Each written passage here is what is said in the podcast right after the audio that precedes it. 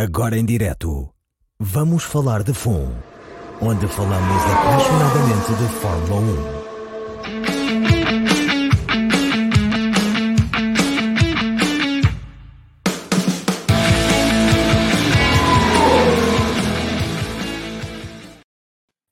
Olá, bem-vindas e bem-vindos a mais um Vamos Falar de FUN. Hoje numa edição um bocadinho diferente do normal, dado que temos uns convidados especiais.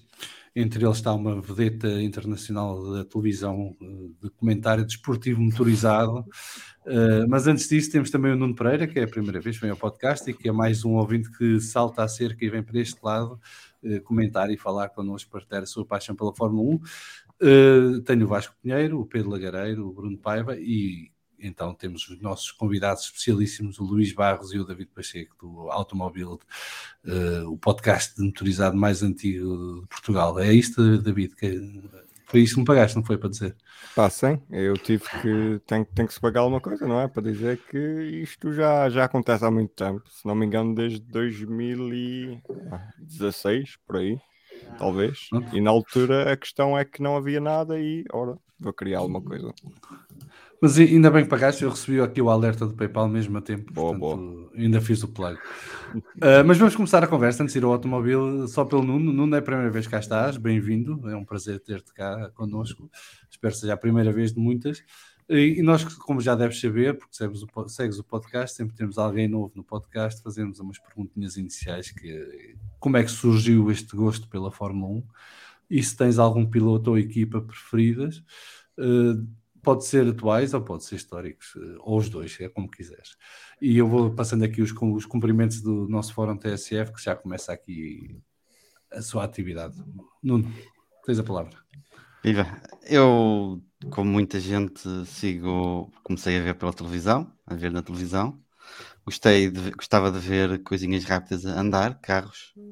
Brincava com carros em pequeno e, entretanto, apaixonei-me particularmente pela Fórmula 1 e mais recentemente é que me tenho apaixonado por outros esportes.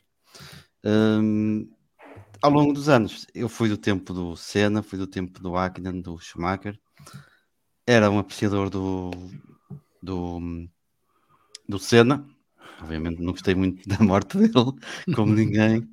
Um, acompanhava também o cara de miúdo, mais conhecido Pedro Lamy, e mais recentemente tenho, sou aquele piloto que mais sigo é o, é o, Hamilton, mas vou acompanhando todos, eles quando são bons são de, são de seguir. E temos tido muitos anos bons com muita um, muitos campeões do mundo em pista e outros, se calhar não são campeões do mundo, mas correm ao lado deles, como por exemplo aqui o ter o chapéu, o número 18, o Stroll, que foi o prémio que eu tive há uns tempos aqui Vamos Falar de Fundo. No aniversário do Vamos Falar de Fundo, o, o, o Nuno foi um dos vencedores, uh, do, neste caso, do chapéu autografado pelo Lance Stroll. Tá Muito bem. Só, só aqui mandar cumprimentos a toda a gente que nos está a cumprimentar, ao João Delgado, ao Ricardo Borges, ao Ricardo Frois, à Inês Correia, ao Miguel Novo, ao Phantom Blaster, ao Marcelo, ao Pedro Ivan, ao João Freitas, ao João Bugalho, ao SDM e ao Fábio Ribeiro. Boa noite a todos e obrigado pela companhia. Vamos então falar um bocadinho do automóvel. Passou-se um ano quase, desde que vocês cá estiveram, da última vez. Uh, um ano de intensa atividade no podcast. Uh, há bem pouco tempo era o podcast mais chato do país, porque havia um podcast diário de 5 minutos com um gajo açoriano a dizer coisas. Uh, Contem-me lá como é que, como é que estão um as coisas. de um gajo do norte, pá, não seja por isso. Houve um episódio ah, de um gajo do norte. Ele estava a precisar de um toquezinho de nortenho, o podcast. Com o gajo dos Açores para passear. Eu acho que é mais, só antes de começarem, é mais pá, um podcast sem sotaque não, não vale a pena. Acho que é mais. Temos três, temos três. Por isso temos mesmo, por isso mesmo. Mas olha, temos três só na Fórmula 1, uh, quatro MotoGP e já tivemos cinco. Já tivemos cinco sotaques, por assim dizer, ao mesmo tempo. Muito bem, Só mas uma conta coisas, como é que está o automóvel? Como é que está o podcast, o que é que vocês estão a fazer, quais são os vossos planos para este ano? Agora que tem uma vedeta internacional da televisão entre vós. Claramente, o que tem mais voz para isto tudo é Luís. porque a rádio modela completamente a voz. E como ele já disse, por aí nas, nas interwebs, a voz dele nas reportagens da universidade era, é completamente diferente do que é hoje. Portanto, é verdade, temos uma vedeta internacional na, no nosso podcast chamado Luís Barros. Eu um dia Sim, mas, chego aos eh, calcanhares. mas dele. esse é do mundo da música. É do mundo da música. já, já estou farto de lhe dizer para mandar músicas para eu meter aqui no podcast, ele não manda nenhuma, portanto é, é daquelas vedetas que pronto, é só com Ah, o não, não, não liga aos fãs. Está no. Twitter, está no Twitter, está no Twitter, é só ir buscar. Se não é desculpa. Mas Salviano, olha, para este ano continuamos, é assim, continuamos com a, com a periodicidade da Fórmula 1, fazemos a nossa análise ao- aos grandes prémios de, de Fórmula 1. Ah, o ano passado não foi tão periódico, mas tivemos MotoGP. Ah, vamos tê-lo este ano também, ah, comigo e com a, com a Carolina Neto. O WRC eu vou fazendo enquanto puder, não é? Avali também o ano passado não, não, não foi possível fazer a temporada toda, mas lá está, quero, quero, quero tentar pelo menos fazer a, a temporada toda. Já tivemos no início do ano o Automóvel nas Areias, sobre o Rally Dakar. Ah, o Luís vai tentar fazer uns episódios de automemórias. Vamos ver se, se em 2022 que vai sair. Temos a rubrica Autocuriosidades da, da Angelina, que começou o ano passado com alguns posts e, e eu disse a ela, pá, isto posts não, não, tem, não, não tem assim tanta piada, vá, grava-me 5 minutos e vamos lá fazer uma... Ganhaste-lhe o gosto, não é? Ganhaste o gosto ao podca- podcast Lusco Fusco, não é? São 5, 7 minutos. Sim, é uma coisa assim, e vai e segue-me e dá-me um episódio e, e ela a partir daí começou a fazer umas coisinhas e agora já tem um autocuriosidades ali eh, sempre antes de cada, cada grande prémio, a dar o contexto de cada grande prémio, do circuito, histórias engraçadas, o que ela conseguir arranjar, eh, vocês vão lá, 5 minutinhos, uma coisa rápida e tem um sotaque de lá de cima de Monção que faz quase fronteira, faz fronteira com Espanha, não é espanhol, mas às vezes raspa Parece para lá. portunhol. Parece portunhol. Muito bem. Portanto, em grande atividade, a aumentar o- os vossos- a vossa programação, digamos assim, Ah, e acrescentar mais informação. E há mais uma, que é ainda, o nome ainda não está decidido, mas é algo que eu sempre brinquei muito, que se chama a, a Ramboia. Não- ainda não sei dizer qual é o nome final. A Ramboia é um dos nomes que está em cima da mesa, mas é tipo o quê? meia hora sobre, sobre tudo e nada, o, o que a gente encontrar no desporto motorizado de interessante que queremos falar. Isso, isso parece-me ter muito potencial. Há ali um comentador novo na Eleven que NASCAR que opá, eu acho que o gajo vai ser uma fonte de material. É pá, eu ouvi o gajo, pá. Se ele tivesse menos cabelo, pá, era? Pá, mas tem uma barba gigante, pá. Não, não sei como, como é que ele aguenta. Epá, é- é- eu acho que é um dos membros perdidos dos ZZ Top que foi lá parar. E- Mas olha, dar-te os parabéns, fizeste um belíssimo trabalho na estreia. Obrigado, obrigado. Já te disse que a da altura fiquei burro com aquele comentário das peças automóveis. que- Pá, não é só aqui na Europa que, que os microchips e os chips eh, se vão procurando. Aquilo com a. É pá, está bem, mas eh, estamos a falar de NASCAR, equipas profissionais. E Sim, eu, eu pensava é que os tipos fechavam numa garagem e faziam eles as peças, mas afinal Já foi assim. comprar. Este, é, a diferença para este ano, para 2022, é não teres, te- ou seja, teres um carro chave na mão, que me chamam chave na mão, que é tu vais à loja e compras as peças e montas na, na, na garagem. Antes era como tu dizias, os gajos fechavam-se lá na garagem e produziam as suas próprias peças. Ah, pois, eu, não, eu não fazia ideia que já, que já estava nesse patamar. Isto, basicamente, qualquer dia vamos todos à América, compramos um carro NASCAR feito e vamos dar umas voltas para Daytona. Ah, ou para Talladega, que ainda é mais, tem mais piada. Ah, muito bem, alguém quer fazer alguma pergunta aqui ao David ou ao Luís eh, sobre o automóvel? Sobre eh, o comentador da NASCAR na Eleva? O Luís, pá. O Luís também relata os jogos, os jogos de- do futebol. Ah, é? Estás, a- estás Ah. futebol? Eu futebol não sigo, pá. Futebol não sigo. é. Tem, tem que ser vocês a dizer essas coisas. Não, É, é, a minha- é a minha nova vertente é fazer relatos de futebol. Mas é da distrital, não estou na Eleven, não, pá. Sabes como Epá, isso ainda é melhor. Isso ainda é melhor. Os laços distrital são sempre, têm sempre Não, episódios daqueles. É isso é que é incrível. bom. Muito bem, então vamos, vamos entrar nos temas do, do dia. Vasco, não sei se queres fazer alguma pergunta. Não, era só dar os parabéns ao, ao- David e ao, ao Luís pelo, pelo trabalho que têm feito ao longo de já deste, deste bastante tempo e, e, e felicidades no, no, nos vossos projetos profissionais novos que têm vindo a desenvolver que, que cá vamos estar para os apoiar. Sim, para nós, para nós, é um prazer ter comentadores que podemos mandar SMS e WhatsApp durante as transmissões a cascar neles. Sim, sobre, exatamente, sobretudo para, para cascar. Exatamente. Claro, claro. E, e, e, e, por acaso aquele, aquele que o, o, David falou, que é, lá está, um projeto que já, já podia ter surgido no ano passado, mas que este ano será mais a sério, que, que por acaso acho que até será interessante para muitos de vocês e que até que acho que pode ter potencial é o Automemórias, que lá está, é pegar em histórias uh, do desporto motorizado, histórias, por exemplo, impactantes e falar delas, uh, basicamente no, num podcast. Portanto, acho que esse aí acho que vai ser uma experiência engraçada mesmo para nós, para o automóvel, que ter isso.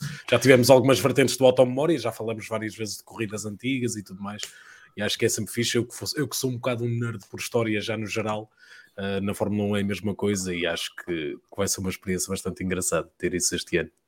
Pronto, eu, não sei se estás a par, nós fazemos um que é uma equipa, um carro, um piloto, que saiu, o uhum. último episódio saiu há coisa de uma semana, que é sobre as equipas pequenas dos anos 80 e 90, mais um. Uhum. Uh, e posso dizer que aqui no, no Vamos Falar de Fundo são os episódios que mais gozo de não gravar, porque não só porque temos de fazer o trabalho de pesquisa e reavivar a memória em alguns casos, e noutros casos aprender de novo porque não, não conhecíamos, não éramos vivos na altura mas porque é uma diversão pegada gravar aquilo. E, Exatamente. E, e, as histórias que se vão inter, interligando e, e todos aqueles pormenores deliciosos que depois vêm ao de cima, fruto da pesquisa que fazemos, e, e muitos deles com muita piada. E que contam uma, uma história da Fórmula 1 muito diferente daquilo que é a Fórmula 1 hoje em dia e muito distante até da Fórmula 1 que existe hoje em dia.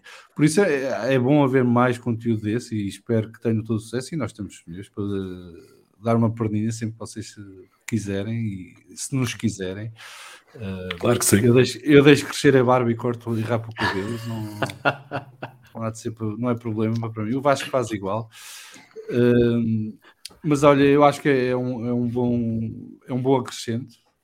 E, e acho que numa era de Drive to Survive uh, faz falta esse tipo de conteúdos para os fãs de Fórmula 1 e há milhares, e milhares, há milhares e milhares de histórias para contar sobre Fórmula 1 que valem qualquer conteúdo que o Drive to Survive invente e manipule. Uh, portanto, força nisso e ficamos à espera para ouvir o primeiro e, e, e cá estaremos para o divulgar também.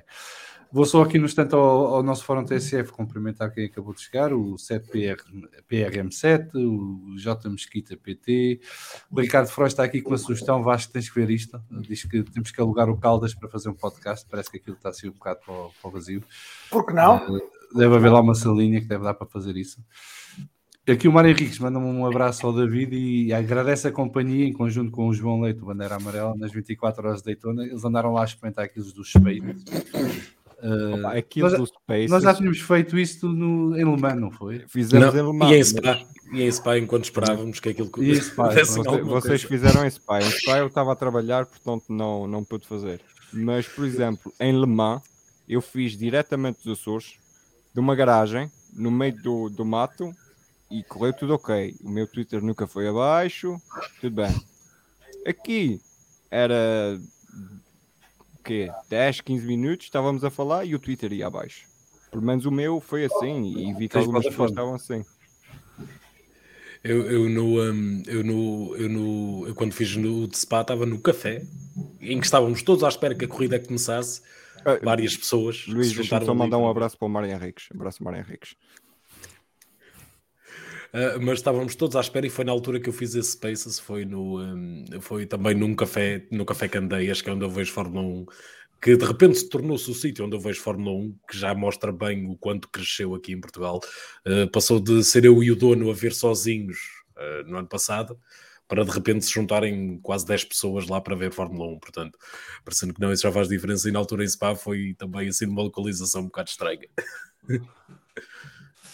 Uh, só voltar aqui aos comentários, desculpem lá. Isto, uh, o Nuno tá, tem um, um bocadinho de feedback, eu te, depois tenho mute, mute, mas eu depois tiro quando for para, falar ou quando quiseres falar.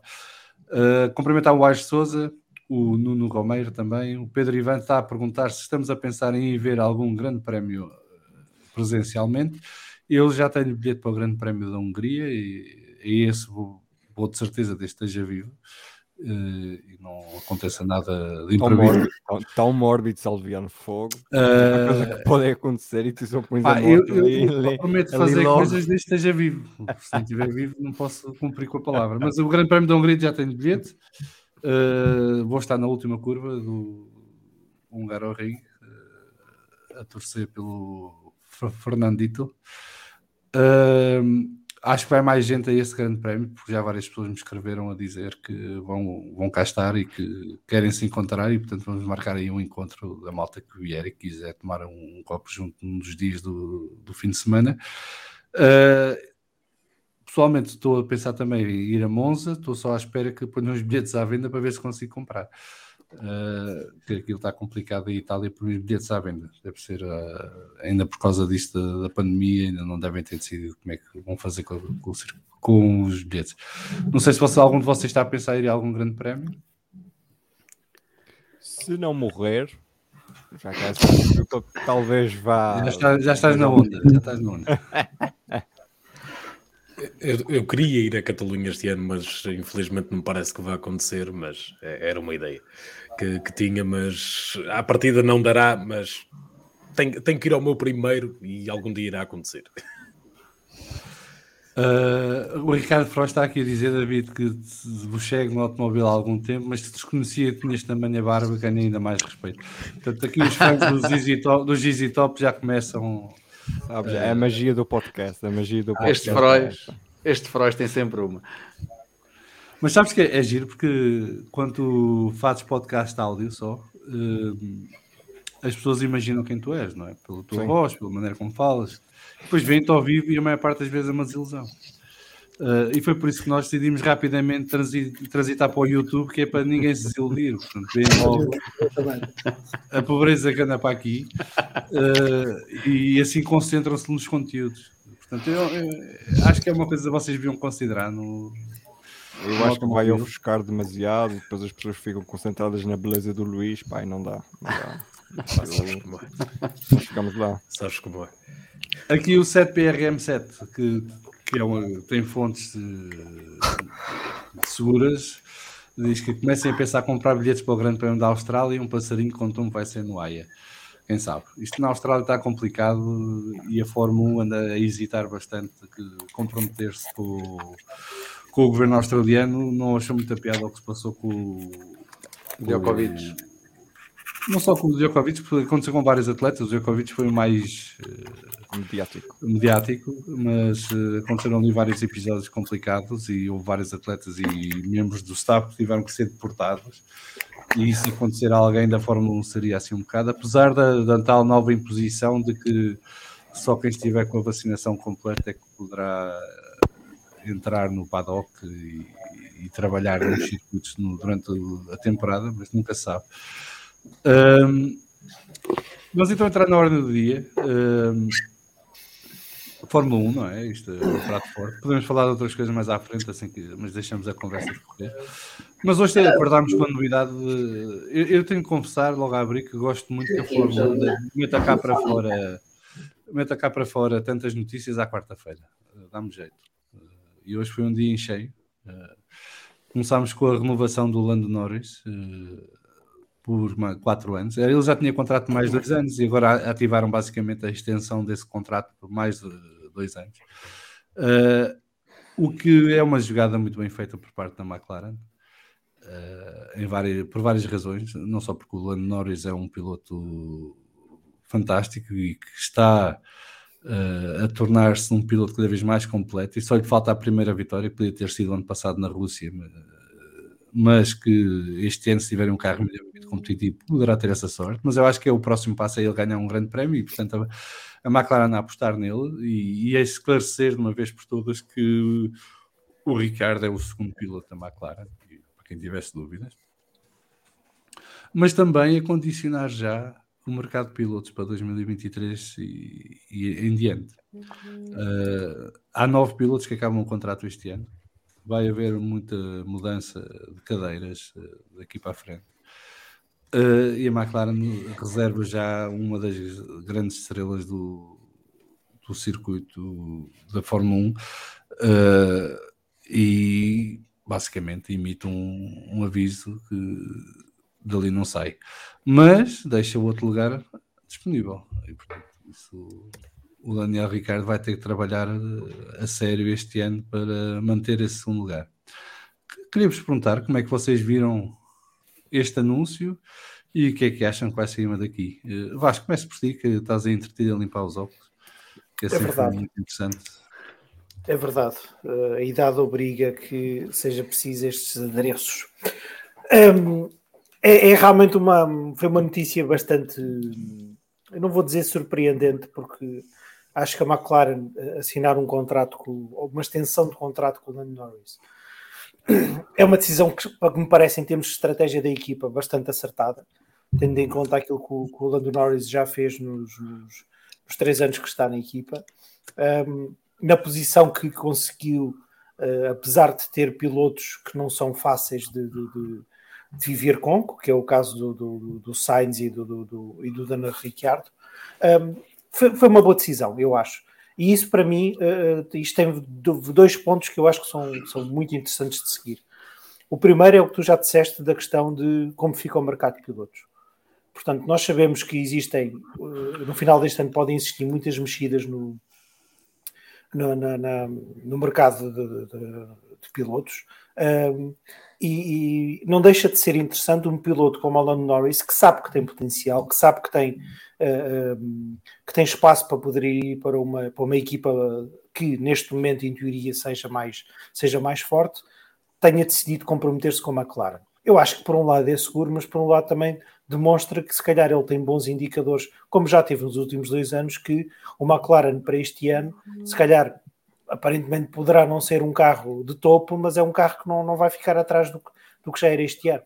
Portanto, se calhar isto, isto é um primeiro indício que a McLaren está forte. Um, e, e a segundo é, é, é que o, o, próprio mercado de pilotos, ao ficar com aparentemente uma, uma peça fora do baralho, e este aparentemente é sempre, é sempre importante ressalvar, e na Fórmula 1 existe esse histórico, quer dizer, os contratos têm lá sempre uma cláusula que é uh, de rescisão, não é? Em que condições é que o contrato pode ser rescindido? Uhum.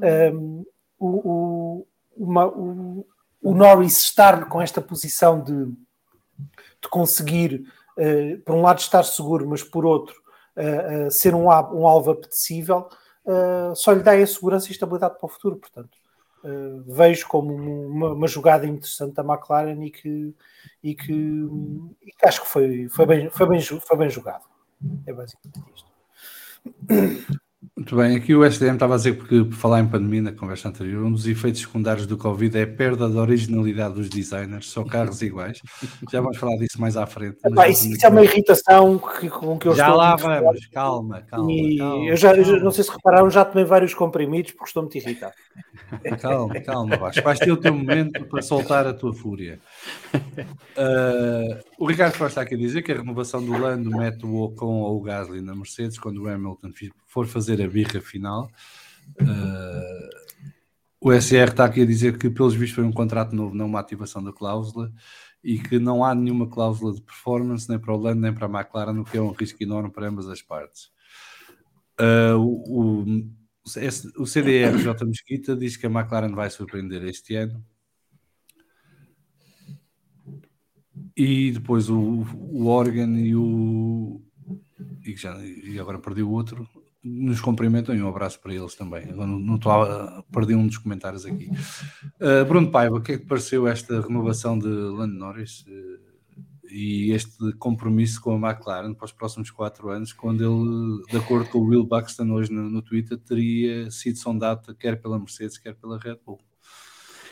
Bem, uh, em primeiro lugar, cumprimentar o David e o Luís Barros. Uh, vou ouvindo uh, sempre que posso um pouquinho vários podcasts, um deles é o Automóvel, por ser também mais antigo. E aprecio particularmente o sotaque açoriano, pronto, portanto tem, tem, tem aquele brilho, tem aquela pimenta Deixa, que deixa torna- só corrigir uma coisa. Chama-se sotaque miquelense. Miquelense, sotaque, é miquelense. há Exatamente. Exatamente, é a pronúncia micaelense. Desculpa-me o impropério. Bem, em relação ao, ao Lando, hum, eu, eu tendo a concordar muito com o Vasco, não, não foi totalmente surpreendente, até porque eu acho que a McLaren tem feito nestes últimos dois anos um, um percurso de, de algum crescimento e, e houve e fez, fez muito boas corridas, fez um 1-2, inclusive, é o único, no último, último, no último campeonato. Um, eu penso que o, o Lando, eu tive sempre a ideia que o Lando ia parar a Mercedes mais tarde ou mais cedo, pelos vistos enganei-me. Uh, e, e penso que o Lando fez uma aposta segura. Ele, apesar de ser novo, já tem alguma experiência na Fórmula 1, já não anda aqui só há dois dias, não é nenhum rookie, e sabe perfeitamente o potencial que não só a McLaren como o Zac Brown têm de potenciar a carreira dele, uma carreira de maior futuro, que depois provavelmente o levará a, a, a outra equipa, um, como a Mercedes ou como a Red Bull, quem sabe, ou, ou como a Alpine, se, se- espero eu, tenha um grande desempenho já este ano, uh, também com, com o, o Rei. Uh, penso que será, será um pouco isso e concordo plenamente com o Frois, que vai abrir ali a portinha, pelo menos no- nos próximos tempos, ao Ocon, sobretudo ao Ocon, vai abrir a portinha para ele, para a Mercedes, é, é de certeza. É isto. Muito bem. Uh, David Pacheco, qual- como é que tu perspectivas comentar NASCAR, NASCAR em 2023 com o Daniel Ricciardo? Olha, seria giro. Primeira coisa, porque o meu inglês é top. Ah, o inglês dele é ainda mais top porque tem aquele, ah, aquela pronúncia australiana. Portanto, vai ser só rir na cabine. Mas não como é que- como é que- o meu colega de cabine, Miguel Rodrigues. Estás a dizer que a Austrália é os Açores do Reino Unido? Pá, não sei. Repara que a Aus- a Austrália foi povoada o quê? Pelo, pelo pessoal que estava estava preso? Não, não é essa a ideia Sim. que o pessoal foi Pelos proscritos, Todos proscritos. Sim, sim. que, que é o que parece que o Daniel Ricciardo vai ser no final do ano, uh, na McLaren. Vamos, vamos ver se chega ao final do ano. Não, acho que eu, deixa-me só dizer uma nota que é acho que o Ricciardo é capaz de ser o piloto este ano que mais pressionado deve estar. Que mais tem uh, a corda na garganta. Desculpa, David. mais pressionado. Eu estou a pensar, pode ser. Eu acho que também há pressão no Alonso. Hum, depois da O época. Alonso não que tem pressão. O Alonso não tem pressão. Não, o, o Não, eu Alonso, espero para que ele haja. não há pressão. Eu acho que há pressão no Alonso para, para Há demonstrar pressão que. no Alonso, mas Eu é que não espero que haja aceita. pressão no Alonso. Não, eu acho que. Não, não, não. Vocês não conhecem o Alonso então. Eu quero que haja toda a pressão do mundo no Alonso, porque o gajo sob pressão rebenta com aquilo tudo. Pá, Leva o só Alpine assim é que eu consigo ter bom- bons episódios do podcast. Só um, um intro do episódio que o Alonso foi para o. Quando ele foi ao pod, foi, foi a melhor intro que alguma vez o automóvel teve no, no podcast. Ah, quanto ao Lando, olha, acho, acho muito bem. Ah, é estranho agora dizer isso, mas eu, a partir daquele momento na Rússia, que andei o restante da temporada também a afirmar que ele foi decaindo até ao final, até ao final, a partir desse momento até ao final da temporada, foi sempre para baixo em termos de performance. Agora, eu sempre, sempre disse e sempre eh, valorizei que é o aspecto mental. Ele, ao, ao decair após aquele momento na Rússia, vai, -se, vai ter que mudar alguma coisa mentalmente para que este ano, ah, e lá está com este boost de, de renovar o contrato, a ver se dá aquele saltinho acima, como já mencionaram aqui. Sim, eh, eu, eu, de facto, na altura que houve muita gente que começou a questionar o Lando Norris eh, e que achavam que, que ele tinha quebrado ali a seguir e tal, mas eu, eu, eu, por acaso não notei essa quebra, eu notei foi um miúdo que teve à beira e não conseguiu, teve azar, não é? arriscou o que tinha a arriscar, mas eh, a roleta não caiu para o lado dele. Eh, mas pá, eu acho que houve ali mais uma perda de performance da McLaren face à Ferrari naquela final de temporada do que propriamente o Lando Norris ou, e mesmo o Daniel Ricciardo terem perdido faculdades, o que quer que seja. Portanto, o Daniel Ricciardo é mais difícil de perceber, mas um, no caso do Lando, o Lando manteve a sua performance praticamente intacta até ao fim. Pode ter-se ressentido ali logo a seguir, no Grande Prémio seguindo um bocadinho, mas acho que não, não durou. Temos aqui o Mário Henrique a dizer que a aposta de Zac Brown em Lando e de Lando na Papaya Team é o alimentar de uma crença, vindo de baixo, subindo patamares até ser campeão do mundo. Nuno, uh, de facto, a última vez que a McLaren apostou assim alguém num piloto da casa foi o Lewis Hamilton. Achas que a McLaren tem a crença de que tem aqui um múltiplo campeão do mundo em mãos? Eu acho que sim. Um, o Lando, o ano passado foi, foi provavelmente o ano em que ele afirmou-se como piloto e mostrou ao mundo que era um piloto que está ali, não para brincar um bocadinho como ele fazia nas suas streams em 2020, mas para lutar pelo campeonato do mundo e para hum, ser o, o piloto de, de, bandeira da, da McLaren. E tendo um percurso em certa forma, como estás a dizer, semelhante àquele do, do Hamilton, que ter sido apanhado desde cedo na equipa e ter progredido e ter entrado e, e depois ter lutado ao lado de pilotos de, de nível, pilotos reconhecidos, um bocadinho, não, não é campeão do mundo, o Richardo e o, o espanhol, o, o, o Sainz, Júnior, não é não era campeão do mundo, também não tem nenhum. É, só depois é que começou também a ganhar a ganhar uh, notoriedade. Uh, acho que o, o Lando é uma aposta clara do Zac Brown, em particular, e da McLaren em geral. E ele próprio também na, acreditar na, na, na, sua McLaren, que vai ser a equipa, se calhar uma das equipas que vai lutar nos próximos anos, claramente. Não tenho, não tenho dúvida que há ali uma confiança mútua entre ambos. Que o Ricardo Frois diz que o Lando agora com o contrato novo compra ali uma casa na Charneca da Caparica, faz férias na Fonte da Telha e é feliz. Não sei se vai para a Charneca da Caparica, mas é capaz de não ir para muito longe.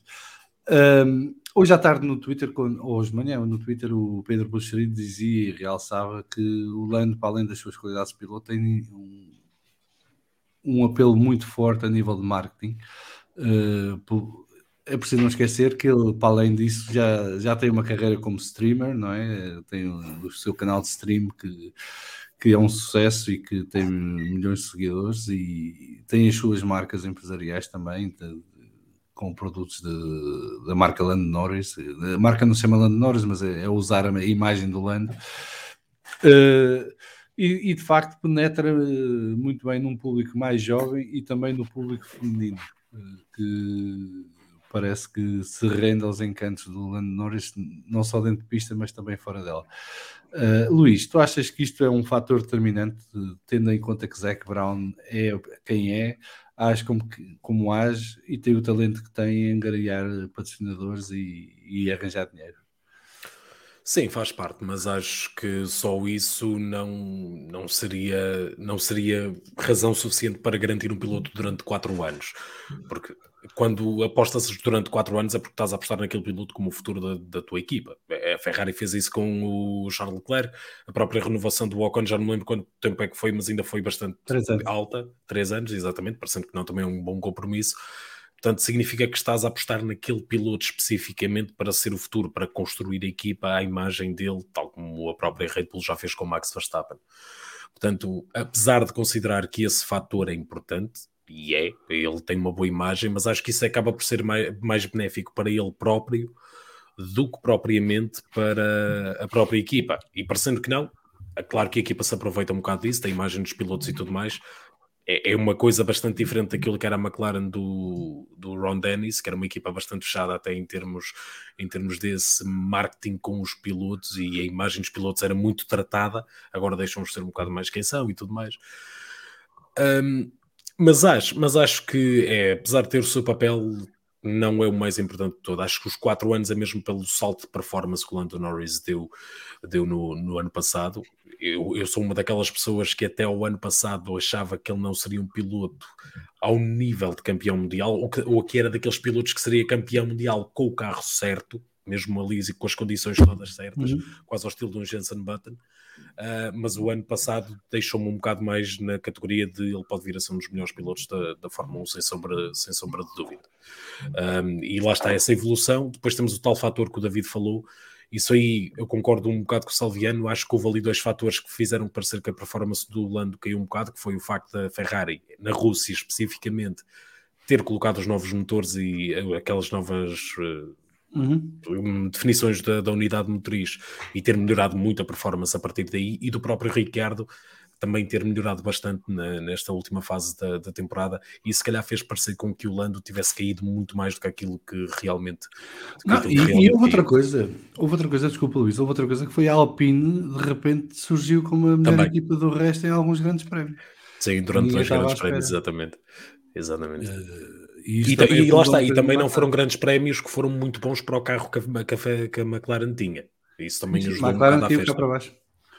Uh, aqui o João Delgado está a dizer que tenho muitas dúvidas que o Ricardo faça alguma coisa significativa este ano e como está a entrar uh, em modo Kimi, se calhar está na hora de sair da Fórmula 1 o SR diz que o Ricardo já veio dizer que o carro de 2022 ainda não vai assentar ao seu estilo, ainda a época não começou. Pá, eu não, por acaso não vi estas declarações, mas se ele já disse isto, a coisa promete. Um, aqui o Ricardo Freud está a dizer que o Lando vai ter duas pedras muito difíceis de descalçar: Russell num carro competitivo e Max num carro competitivo. Contra esses dois, duvido que se consiga ser campeão. E não esquecer Sainz e Leclerc. Ora, esse comentário do Ricardo Freud leva-me para outra questão e vou-te passar a ti a bola, ao volante, Pedro Lagareiro. Uh, é impressionante como é que a imprensa inglesa ignora Lando Norris e continua a preferir um George Russell que para mim ainda não provou assim grande coisa. Essa é que é a questão, e é uma questão, e boa noite a todos.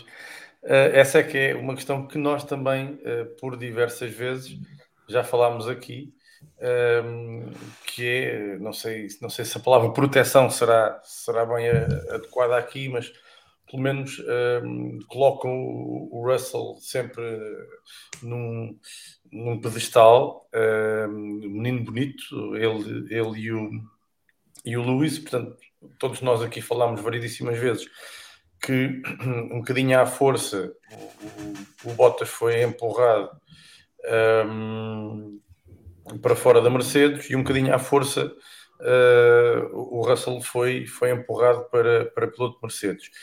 Porque, uh, como disseste bem, não, não vimos ainda o Mr. Saturday uh, mostrar, mostrar grande coisa. Enfim, os McLaren e os Williams não têm, não têm comparação em termos de performance de carro, mas uh, olimpicamente lá se vai ignorando o Lando Norris, que, que é de facto, como já foi dito aqui hoje, um, ehm, mostrou na temporada passada ter, ter um cunho para, para poder ser um possível campeão do mundo. E quando isto é ignorado, temos que perguntar um, ehm, o, o, que é que a imprensa inglesa um, pretende um, com este, este catapultar do, de, do George Russell.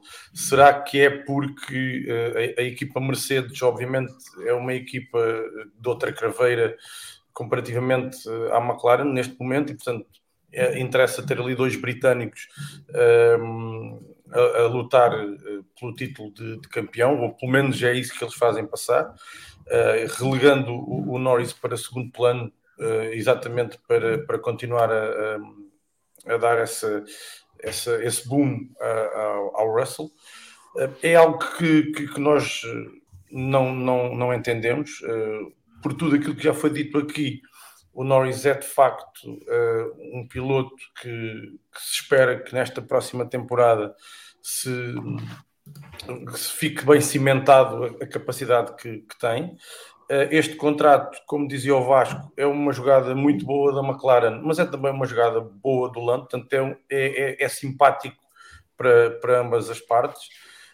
Um, e, e, nós não entendemos o que é que, é, o que, é que a imprensa inglesa tem contra, contra o Lando, uh, ou se se calhar nem tem nada. Portanto, o Lando uh, tem por si só já um boost naquilo que é a sua, a sua vida e, portanto, importa uh, enaltecer uh, o, o, Russell, ainda que nós que, que, comentamos de bancada ainda não tínhamos visto nada por aí além um, no Russell, mas vamos aguardar por esta, por esta temporada e por este carro mais competitivo, mas realmente vai sendo, vai sendo uh, ignorado olimpicamente uh, e, e, e, mereceria outro, outro destaque. Muito bem. Uh, querem acrescentar mais alguma coisa? Querem responder? Ou... Ah, Epa, eu só queria. Desculpa, Vasco, desculpa, diz. Não, não, é, há aqui um comentário do Frederico uh, que concorda 100%, em que ele diz o Russell vai ser o algodeiro do Hamilton e vai perder aquele sorrisinho no instante.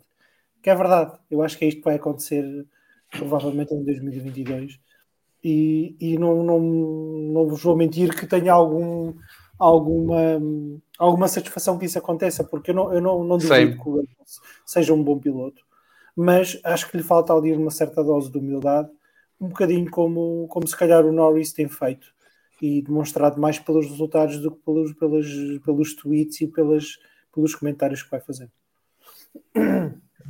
Não, eu só queria dizer que uh, era, um, era quase tudo isso que eu ia dizer, uh, e mais uma coisa que queria acrescentar é que o, o Russell tem aquela imagenzinha uh, muito polidinha, aquele brito polidinho dos colégios, e o Lando Norris parece aquele puto que saiu ali do meio, refia, que era pequenino, mas que até se, uh, até se elevou no meio dos outros, e não, não consigo mesmo entender os média britânicos, nem nunca vou conseguir entender. Talvez só quando ele for campeão do mundo, se calhar aí é que lhe vão dar algum destaque, porque já, começou, já começa a ser muito, muito, muitos anos nesta conversa. E a McLaren é uma equipa foi de topo muitos anos, ganhou muitos títulos. A Williams, onde o Russell estava, também já teve alguns títulos, mas é, há alguns anos que é uma, uma, equipa que não, não tem grande, grande potencial.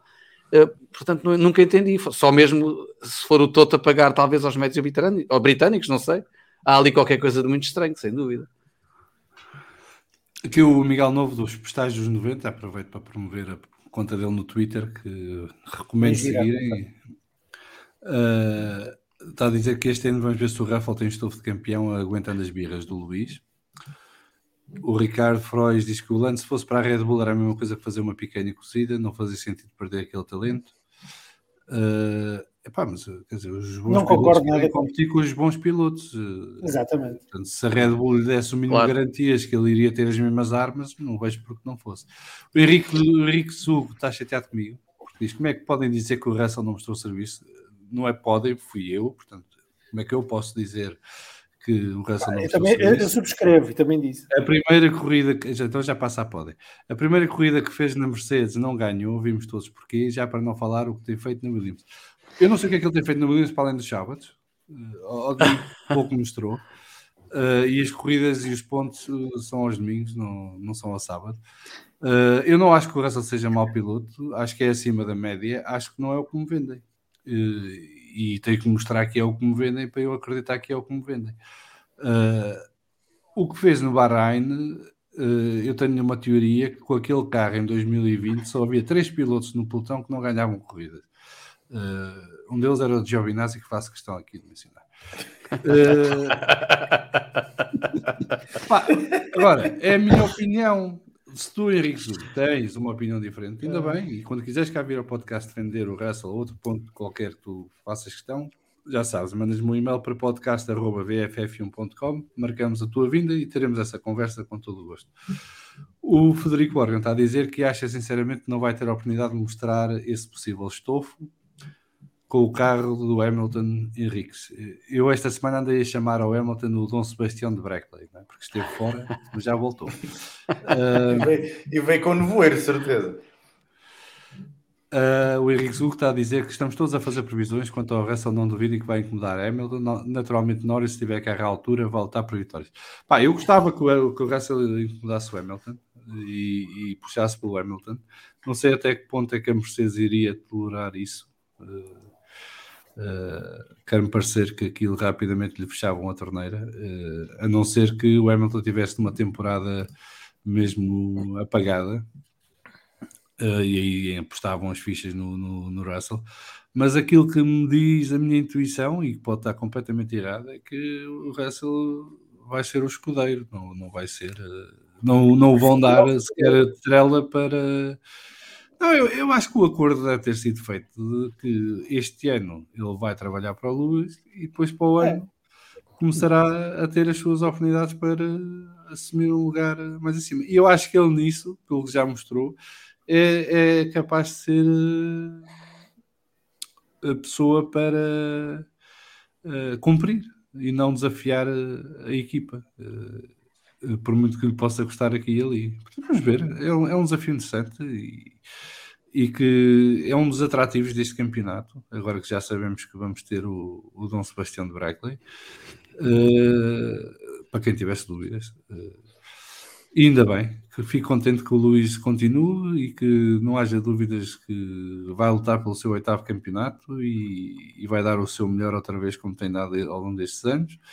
Uh, acho que quem vê Fórmula 1 e quem gosta de Fórmula 1 quer ver os melhores a competir e, portanto, o Luís é um dos melhores e faz todo o sentido que lá continue enquanto tiver forças e vontade para lá estar. Quando não tiver forças ou vontade, ou as duas coisas, pronto, terá outros desafios para para cumprir na sua vida e fazê-lo muito bem. Um, vamos entrar no tema seguinte, que é o tema da irritação do. Eu vou dizer ao Xeri para te levar ao próximo Irritações, só para falar disto. Olha, eu gostava muito. Fala-nos lá como é que tem sido a apresentação dos carros 2022 uh, da ASI e da Red Bull. Ora bem. Ficaste muito emocionado. Epá, lá vai uma coisa, isto, isto pegaste no programa do Busqueri, realmente é, podias ter pergunta, fazer a pergunta o que é que me irrita esta semana. E irritam-me várias coisas, como é óbvio, além disto, mas, mas eh, esta particularmente irrita-me porquê? Porque hum, todos nós, acho que aqui crescemos a ver Fórmula 1 uh, eh, com grandes apresentações de carros, com, uh, podíamos ver efetivamente os carros. Uh, e, e, e, sobretudo também com, com um elemento de espetáculo que a internet veio retirar completamente.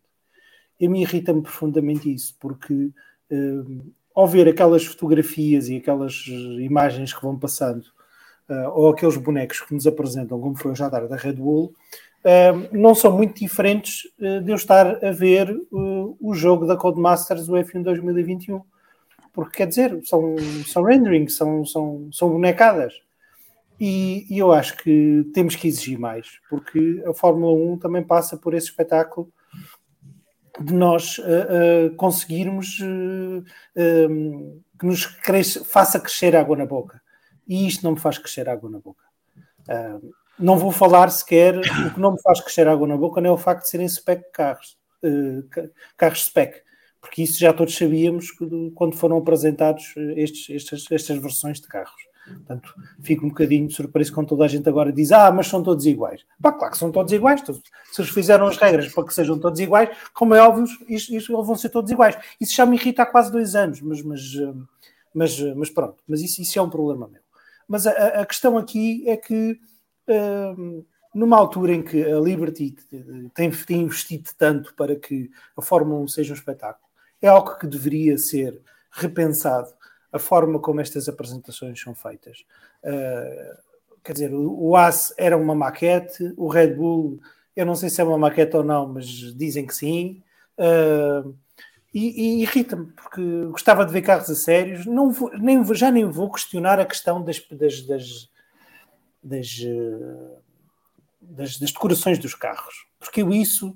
Uh, acho, acho que até foste tu que fizeste, Salviano, que, que puseste que o Ron, Dennis, o Ron Dennis dizia que ele queria sempre que o McLaren fosse uh, uh, vermelho e branco, é para ser sempre reconhecido como vermelho e branco. Não, o Ferrari também há de ser sempre vermelho, não é? Um Red Bull ser sempre azul uh, não me escandaliza. eu acho que dentro do, do que é o manter pode, -se, pode ser uma pintura apelativa, como também pode ser uma decoração que não seja minimamente atraente mas pronto, uh, espero bem, sem qualquer tipo de esperança. Portanto, reparem neste, nesta contradição na mesma frase, que as próximas apresentações de carro sejam cheias de espetáculo e cheias de. É porque, por exemplo, uma das coisas que me irrita e a pandemia nesse aspecto veio, veio, veio piorar muito isto. Já não é só na Fórmula 1.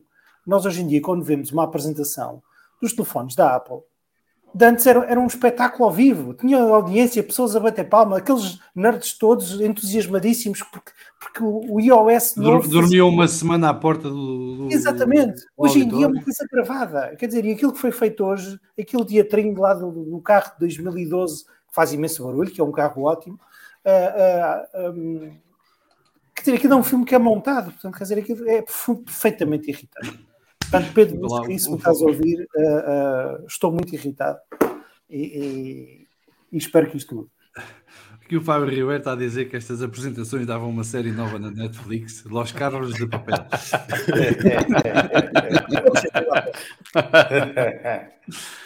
E ao Vasco, o Miguel está aqui a dizer para não te esqueceres de ver os pilotos sentados nos pneus. Tem que Epá, já, pilotos sentados nos pneus. Vá lá, vá lá que hoje a Red Bull mostrou o, o Verstappen e o, e o, e o Pérez. E o Pérez. Pérez. Pronto. Devo-vos dizer que ao fim de 3 minutos de estar a ouvir o Christian Horner, a minha vontade foi desligar aquilo. Mas pronto. Uh, mas vá lá, lá, está, vá lá, puseram os, os pilotos a falar, menos mal. Aqui o Phantom Blaster está a dizer que, na minha opinião, aquilo que tem apresentado são carros dummy. Ainda hoje o Warner disse que os carros vão ser muito diferentes do primeiro equipe. Eu que há um, uma semana e meia, antes da apresentação da ASA, ou, na, ou, no dia da apresentação da ASA, eu pus um tweet a dizer que, que é bom que tenham noção que vamos passar duas ou três semanas a levar com comentários de experts com e sem aspas sim, sim. A, a, analisar estes carros para depois chegarmos ao Bahrein e os carros serem completamente diferentes. Uh, e isso é o que acontece normalmente. Agora, eu acho, e há bocado estava no Twitter a dizer isso, que para mim foi uma parvoíce terem feito o concept car assim. Porque ao meterem o concept car cá para fora, deram a desculpa perfeita às equipas para nem sequer se preocuparem com o carro da apresentação. Aquilo basicamente é põe lá os autocolantes e siga. Porque o que tu tinhas antes, ninguém mostrava antes nas apresentações os carros que iam estar no, no primeiro grande prémio mostravam-te o conceito base do carro para o ano é? e tu, entre as equipas, ias vendo diferenças logo aí, porque mostrava as filosofias que as equipas seguiam. Este ano nem sequer vamos ter esse gosto. Pode ser que haja uma equipa ou outra que surpreendam, mas eu acho que a maior parte vai seguir este caminho. E que vamos ver carros são basicamente o concept car da F1, pode ter mais esta ou aquela alteração, mas nada de especial. Os testes de Barcelona, o, o famoso shakedown, porque, é, porque isto, vamos fazer um teste, não se pode fazer, mas para ser legal chamamos de shake, shakedown. Isto é tudo gente séria. Um, não vão ser transmitidos, não, se vai, não vai haver quase imagens desses testes de, de Barcelona, que para mim são equivalentes ao que eram os testes privados das equipas antigamente e que não tem nada contra, quer que assumam e que digam, são testes privados bom. e acabou, não, não há cá conversa. Uh, eu também não embarco na teoria de que devia ser tudo transmitido em direto, isto não é Santa Casa da Misericórdia, e, portanto, e só porque nós gostávamos de ver não quer dizer que, que deem. Um, mas eu acho que o primeiro cheiro, a primeira impressão a sério dos carros de 2022 vamos ter nos treinos de, do Bahrein. Uh, e depois os carros a sério vão estar no Grande Prémio do Bahrein uma semana depois. Porque nos testes do Bahrein vamos ver as equipas a testar várias coisas que não vão usar no Grande Prémio do Bahrein vão, testar, vão usar noutros grandes prémios lá mais para a frente. Uh, e portanto, isto faz parte do jogo. As pinturas, epá, se alguém estava à espera que a Red Bull apresentasse um carro muito diferente do que apresentou hoje, não sei o que é que andou a fazer nos últimos 15 anos. Mas tem Bull... Hã? Tens o 1, finalmente tens um carro. Sim, 1, isso é saudar. O regresso do 1 à Fórmula 1 e fico muito contente com isso. Uh, isto é a minha irritação, Vasco. Deixa-me só comparar aqui. A minha irritação no desporto motorizado em geral é a falta, hoje em dia, do, do número da placa 1. E concordo é... em absoluto contigo, David. É outra das coisas que também me irrita. No, no Mas eu, por acaso, acho errado que deem a escolha ao piloto.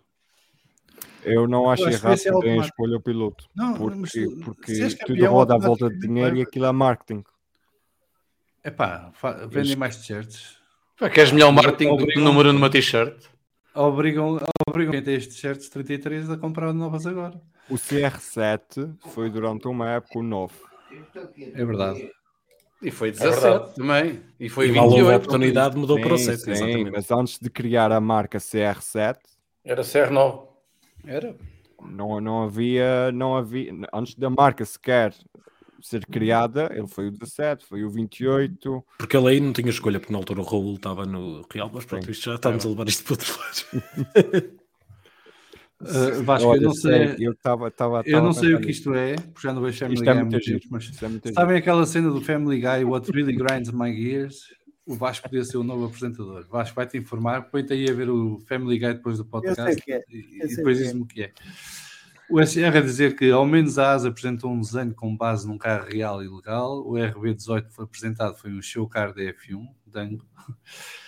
O Alexandre, que, que se está a tornar uma vedeta com base na sua história da Life F1. Completamente. Recomendo que vão ouvir. Epá. Uh, estava a lembrar-me que já houve uma apresentação de um Fórmula 1 que contou com os Spice Girls ao vivo. O É Spice verdade. Boy podia ter pegado no. Eu acho que ele foi buscar a ideia. Eu acho que ele foi buscar foi a ideia a essa apresentação e agora já sabe que a casa gasta está quieta. E, e quem foi a equipa que fez essa apresentação megalómana com os Spice Girls? Quem foi? A McLaren. Ah, pois. Mas a McLaren, nos tempos do Ron Dennis. Nos tempos do Ron Dennis, atenção, atenção. Desculpa, mas falar de apresentações, temos que falar aqui do Eddie Jordan. Ok. Elabora, elabora. A Benetton também tinha algumas muito fixe. E lembro-me de uma, acho que era da. Já não lembro se ainda era Ligier ou já era Prost. Que foi eles, tipo, literalmente a fazer o circuito de Mónaco no meio do dia de trânsito. Já não lembro de qual dela. Sim, acho que ainda era Ligier. Acho que foi em 95, 96. Eles pegaram no carro e foram andar, tipo, no meio do circuito de Mónaco durante um dia normal. Pá, eu na altura não usava o YouTube, não me lembro. Olha, o Miguel não está a dizer coisa. Espera aí, o Miguel Novo está a dizer que o regresso do número 1 e o autocolante HRC são as novidades. Exatamente, era isso que eu ia dizer. Não, desculpa, HRC. eh, Há uma um grande novidade no carro da Red Bull que não se pode ignorar. Tem um novo title sponsor, que é a Oracle, que Oracle. paga 100 milhões de dólares por ano. Durante 5 Isso- anos. Isso quase que cobra o orçamento do- da Red Bull de- dentro daquele teto orçamental que está previsto. São 145 milhões. E não muda a cor do carro. Nem muda o desenho do carro. É impressionante. Mas a Oracle também é-. Diz-me. A Oracle também é baseada no vermelho, portanto não há ali muitas diferenças de cores, mas mesmo assim. Sim, mas não, não, não 100 podia ter milhões. exigido. Podia ter exigido. Não mudar 100 quase milhões, 100 milhões por ano durante 5 anos. São 500. E Vê o que anda, o que anda lá o, o artista da ASA, anda sempre a pedinchar para ter 10 milhões ou 20 milhões. o, homem, o homem deve ter ficado uma, sema, uma semana na casa de banho. Eu não Mas, sei. ah, Eu não sei quanto é que o, o Zac Brown tem por cada patrocínio, mas ele mete muitos e nenhum deve meter para aí 4 ou 5 para ter 100 milhões. Ah, de certeza. Não Muitos acredito. mais, se calhar. 100 Só milhões. uma, só, ano. só, só, só uma coisa, já voltamos à conversa. O Henrique Suco está a dizer que não concorda com a nossa opinião, o Russell, e é logo desafiado para ir ao podcast. Ah, ah, calma, somos todos opinadores ou não? Henrique, por sermos todos opinadores, nós temos de desafiar para vir conversar, não é para virmos para o confronto, para andarmos aqui ao boxe. Portanto, se quiseres vir partilhar a tua opinião e o teu, o teu ponto de vista das coisas, és bem-vindo. Não, não estou a desafiar para um combate, não é para o Jardim da Estrela, como diz o outro. Portanto, estás à vontade. Uh, mas continuando, uh, não, mas é, é impressionante como é que em 2022, numa altura em que a Fórmula 1 andava a queixar-se que não conseguia patrocínios e não sei o quê, de repente a Red Bull vai buscar 100 milhões de dólares ano um patrocinador. Uh, que não é um patrocinador qualquer, obviamente, que é a Oracle, but- mas mesmo assim é, é um sinal de retoma para a Fórmula 1 nesta altura. Podem acrescentar o que eu estou a dizer, não precisam ficar aquelas a olhar para mim. como. Uh, se não me engano, a Oracle é uma empresa de computadores, não é? É software. Software. É software, sim. Ah, não, não, não me impressiona nada. Não me impressiona nada porque eles precisam todos de computadores. Na- em termos de pandemia, as empresas que cresceram mais foram empresas de softwares e, e coisinhas assim. Portanto, pá, é preciso fazer alguma coisa com o dinheiro. Vamos, para a Fórmula 1. Siga. Não, mas é que há uma semana atrás foi anunciado que a Saudi Aramco entrava na Aston Martin. Deve ser outro negócio deste género. Portanto, esta Fórmula 1 está a ganhar outra vez uma dimensão que já não tinha há alguns anos. Há uns anos Sim, valentes, e, diria. e depois, ainda depois, ainda, eh, e depois ainda tens as entradas de- das cenas de cripto e tudo mais, que também têm se juntado algumas isso. equipas. E a McLaren também. E tudo. Sim. Acabas. é- é- é- há, se- há sempre uma nova forma de entrar lá de dinheiro e com a popularidade que a Fórmula 1 atingiu recentemente à custa do Drive to Survive e tudo mais, parecendo que não, ainda mais dinheiro atrai e vai acontecer isso. Cada vez mais. O Alexandre está a dizer que faltam visionários como o Vita Life na F1. Provavelmente punha a Sabrina a cantar o Boys, Boys, Boys. E nesta altura, metade da nossa audiência está a ver no Google quem é a Sabrina e o Boys, Boys, Boys. Eh, Se, se, tiver- se o Alexandre estivesse aqui, dizia já que os millennials não, não saberiam, mas vão pesquisar. e o Miguel Novo está a dizer que desde que ouviu o, o episódio das equipas pequenas, que não lhe sai da cabeça o Life is Life. Eh, que não é a música. Isto fui eu a, gozar com a música, não, não foi a sério. Eh, não sei se algum de vocês já usou Oracle, perguntou o SR, diz o SR, mas se eles forçarem a Red Bull a usar as bases de dados deles, em pouco tempo recuperam o dinheiro em licença.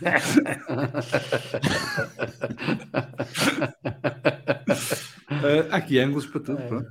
Eh, Nuno, o que é que achaste da apresentação da Red Bull e de, da AS? Chama-te alguma coisa a atenção, para além do facto dos carros não serem os reais? Nada de extraordinário. Hum, a AS fez aquela apresentação do, do- da renderização do carro que tinha, tinha algumas diferenças. eh, como entretanto o, o Steiner veio dizer eh, aquilo era o- uma versão inicial do, da- do desenvolvimento do carro e portanto é como estavas a dizer.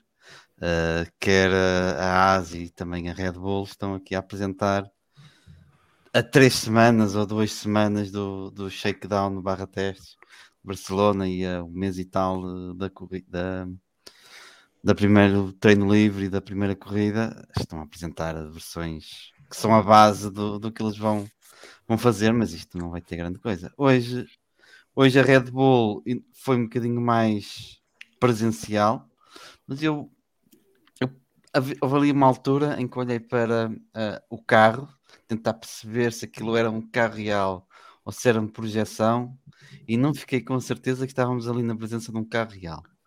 Eles fizeram o favor de não passar para o lado de cá, eles estiveram ali, parecia que tinha o carro, o chão todo marcadinho, ficam aqui e não, e não passam, ninguém foi lá pôr a mão no carro, portanto, não sei se fizeram uma apresentação mais cara que a AS, mas também com o modelo digital do, do carro. Até porque era uma transmissão, até porque era uma transmissão em direto, mas aquilo era obviamente gravado. Era Era gravado. Oh, oh, Nuno, eu, eu por acaso, eu por acaso ia dizer isso. Quando, quando o João me desse a palavra, eu ia dizer isso. Eu fiquei com a ideia clara Mas, que aquilo mas espera aí, não mas, é... mas eu dei-te a palavra? Estou calado já. Estou já calado. Não, mas continua, continua. Não, tu é que Não, mas tu- fi- você está à baila quando eu te desse a palavra. Não, eu- mas eu ia, ia- depois vou-me calar, mas vou dizer. Fiquei com a clara, com a clara ideia que aquilo era, era, um- era, era CGI. Pá, fiquei com essa ideia. Era, era o que tinha para dizer aqui. Achei que era um ecrã verde ali qualquer Pois. e que o carro não estava lá. Fiquei com essa ideia. É que eles Não estavam tão que- parados, eles estavam tão parados no mesmo sítio. Exatamente, exatamente. Praticamente não se mexeram. Parecia o Tim Cook quando apresenta a Apple, quando apresenta o iPhone, como estava a dizer o, o Vasco. Eles não saíam da mesma linha. Ele- Eles então nem sequer se mexiam. Portanto, achei um bocadinho estranho também, mas estava muito bem feito. Se era, estava muito bem feito. Faltava alguém sentar-se em cima da roda. Yeah, exato. Aquilo até que dava para. Exato. E podiam fazer aquilo bem feitinho, com um bocadinho Dava, mais de dava. orçamento, Não dava. conseguiam meter lá qualquer coisa. Mas aquilo hoje em dia conseguem fazer eh, umas coisinhas muito bem feitas. Fazem filmes, gravado, como estava a dizer o, o Luís, corta e faz o take 2 e toca a andar. Uhum. Truques de câmara Exato. e é o que é. Esclarece uma coisa, não sei se sabem, mas a ASA apresentou algum patrocinador novo? Não me pareceu. Que eu tenha reparado, tirando o patrocínio da Rússia, da, da Uralkali. Oral.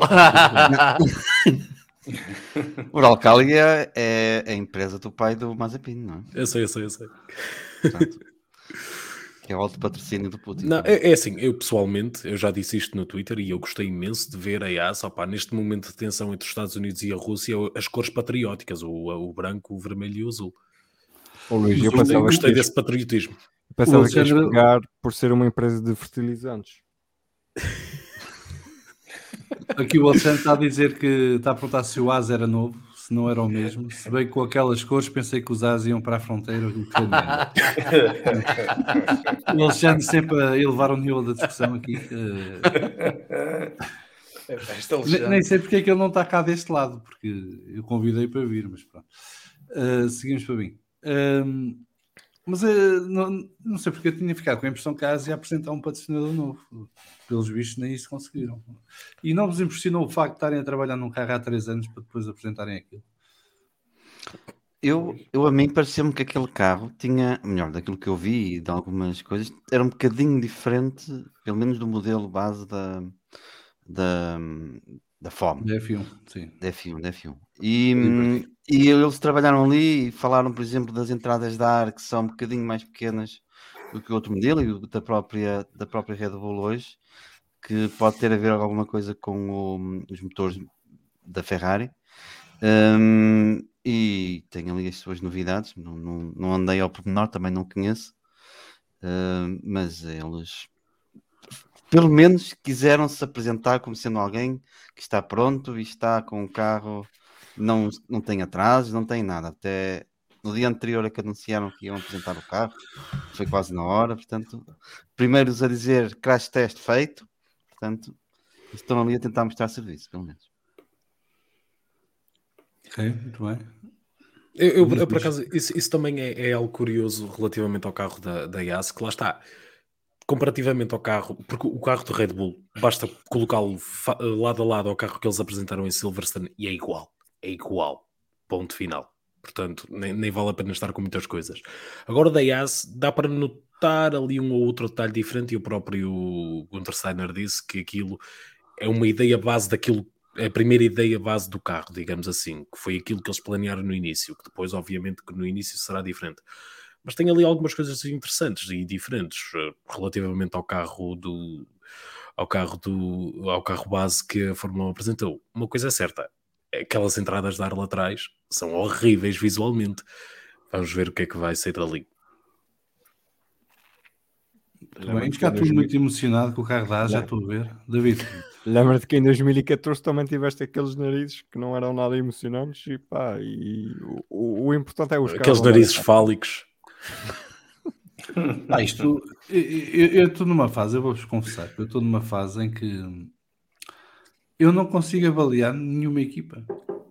Ah, sim, isso, Pode haver isso dá para conversa fazer. aqui. Oh, quiser. A piada é esta. Isso o carro pode ser diz- muito bonito. é Não, mas eu tenho um problema, é que eu tenho um podcast todas as quartas-feiras e, e, supostamente deveria estar a falar dessas coisas, mas eu não tenho nada para dizer. É pá, não. Queres não falar reparaste, não reparaste na na, forma, não, não te veio logo à cabeça a forma como o difusor mais quadrado do AS comparativamente ao protótipo da Fórmula 1 iria funcionar?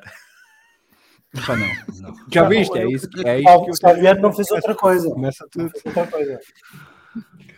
começa logo a viajar por aí afora e uma pessoa, meu, não, calma, que isto é só um- uma imagem. E O Alexandre está a, dizer, está a perguntar porquê o bullying ao, ao lagareiro. Ai, O talvez Alexandre está-me sempre a defender. De facto, nota-se a diferença. Nota. Ah, não, mas é sério que eu estou num momento em que tenho alguma intranquilidade quando estou a preparar os, os podcasts de quarta-feira, porque eu olho para, para as notícias e para os temas da atualidade e epá, não, não apetece falar de nada. Mas pronto, como tem que ser, temos um podcast, temos que falar. Uh, vou mudar já o, o rumo da conversa do, do, da Ásia e da Red Bull para o Sr. Damon uh, que pronto, uh, agora nesta idade. Salviano, antes de sair deste diz, tema. Mas podes voltar depois, não precisas. Exato. não, é que hum, Olha nós estamos aqui a falar. Um interesse. Exato. Ui. Ui, exatamente. Mas, hum, mas nós não podemos esquecer, estava a ver um, de um detalhe que tem a ver com os regulamentos técnicos. Uh, a- a Mercedes tem feito uns vídeos uh, a, falar sobre o que vai ser, o que é o desenvolvimento, os desafios que têm tido para estes carros. E houve uma, uma frase de não sei quem foi, um dos responsáveis que falou nos vídeos, que disse que os regulamentos este ano, em vez de serem construídos à- à- da maneira que eram feitos antigamente, em que tinham umas dimensões fixas e uma espécie de caixa que os carros não podiam ultrapassar, desta vez eles optaram por fazer uns regulamentos que definem umas formas que os carros podem ter e depois têm uma determinada tolerância e podem trabalhar em cima daquilo. Portanto, o resultado que nós vamos ter é que vão ser os carros praticamente todos iguais, de facto. E tirando uma entrada de ar maior, ou um, uma bolsa, ou uma coisinha ligeiramente pontual que uma equipa ou outra possa fazer, não vamos ter grandes diferenças este ano. O que queremos é que depois cheguem à pista e com os túneis de Ventura e essas coisas todas, eles andem todos colados e ultrapassem-se uns aos outros todas as voltas. Uh, alguém, alguém, alguém, alguém notou aquilo que o, que o Max disse relativamente ao campo de visão ser mais reduzido por causa da altura dos pneus? Alguém notou quem? Nós não nos sentámos Nós não nos sentámos lá. Não. Já, O- o já- Gasly- ninguém se sentou lá dentro. Ah, sim, vocês estão a dizer, ninguém dentro. sentou. Eu já, eu já mas antes do Max dizer isso, já tinha, visto, já tinha visto alguém a dizer isso, mas nem era por causa da altura dos pneus, era mesmo por causa da- das aletas que eles agora têm por cima do, Sim. das asas que eles têm por cima dos pneus, que os pilotos estavam a dizer que nas primeiras simulações que estavam a fazer parece- tinham uma maior dificuldade em conseguir perceber Não, onde é que não, estavam as rodas. o, o Gasly parece que testou os pneus em Abu Dhabi no final da temporada passada e já na altura se queixava de ter problemas de visibilidade com a altura dos pneus. Uh, e estes carros de 2022, posso estar muito enganado, mas acho que ainda são mais baixos que os do ano passado. Uh, portanto, com os pneus maiores, aquilo de facto pode ser um problema. Depois tens as, as aletas por cima. São epá, mas, isto, mas isto eu vou-vos dizer uma coisa: isto, são- estes gajos são pilotos de Fórmula 1. Meu. Vai ser se só lhes limpezas na disserem- primeira volta. Não, se lhes disserem que a partir de agora corres com uma mão de fora a segurar uma colher com um ovo e não podes deixar cair durante 70 voltas, eu sei que arranjar a maneira de o fazer, é para isso que são pagos e lá estão. Se me pedissem a mim, eu ria-me e ia-me embora. Pronto. Mas se pedirem ao Alonso, ao Vettel ou ao Hamilton fazer isto, pá, eles que encontram maneira, é o trabalho deles. Hum, portanto, isto vai ser uma questão que eles vão se adaptar e vão começar a usar. Epá, eu, por exemplo, com o Alo não vejo metade da pista quando temos as on-board. Não sei como é que eles conseguem fazer aquilo, devem fazer de memória a pista. Mexem-se um Dá- bocadinho e, e conseguem manobrar. Eles Sim, mas é que os gajos têm adaptar, não é? capacete. Os gajos têm capacete. Aquilo para se mexer não dá muito jeito. Se- Segundo eles dizem, supostamente como aquilo está assim no centro do campo de visão, de certa forma é quase anulado pela questão da, da visão periférica, mas não sei, lá está. Não, acho que é um bocadinho isso. Sim, A questão certo é que eles se adaptaram e fazem. e pá, portanto, se isto dos pneus vier a acontecer, terão que fazer o mesmo. Mas não diz, desculpa.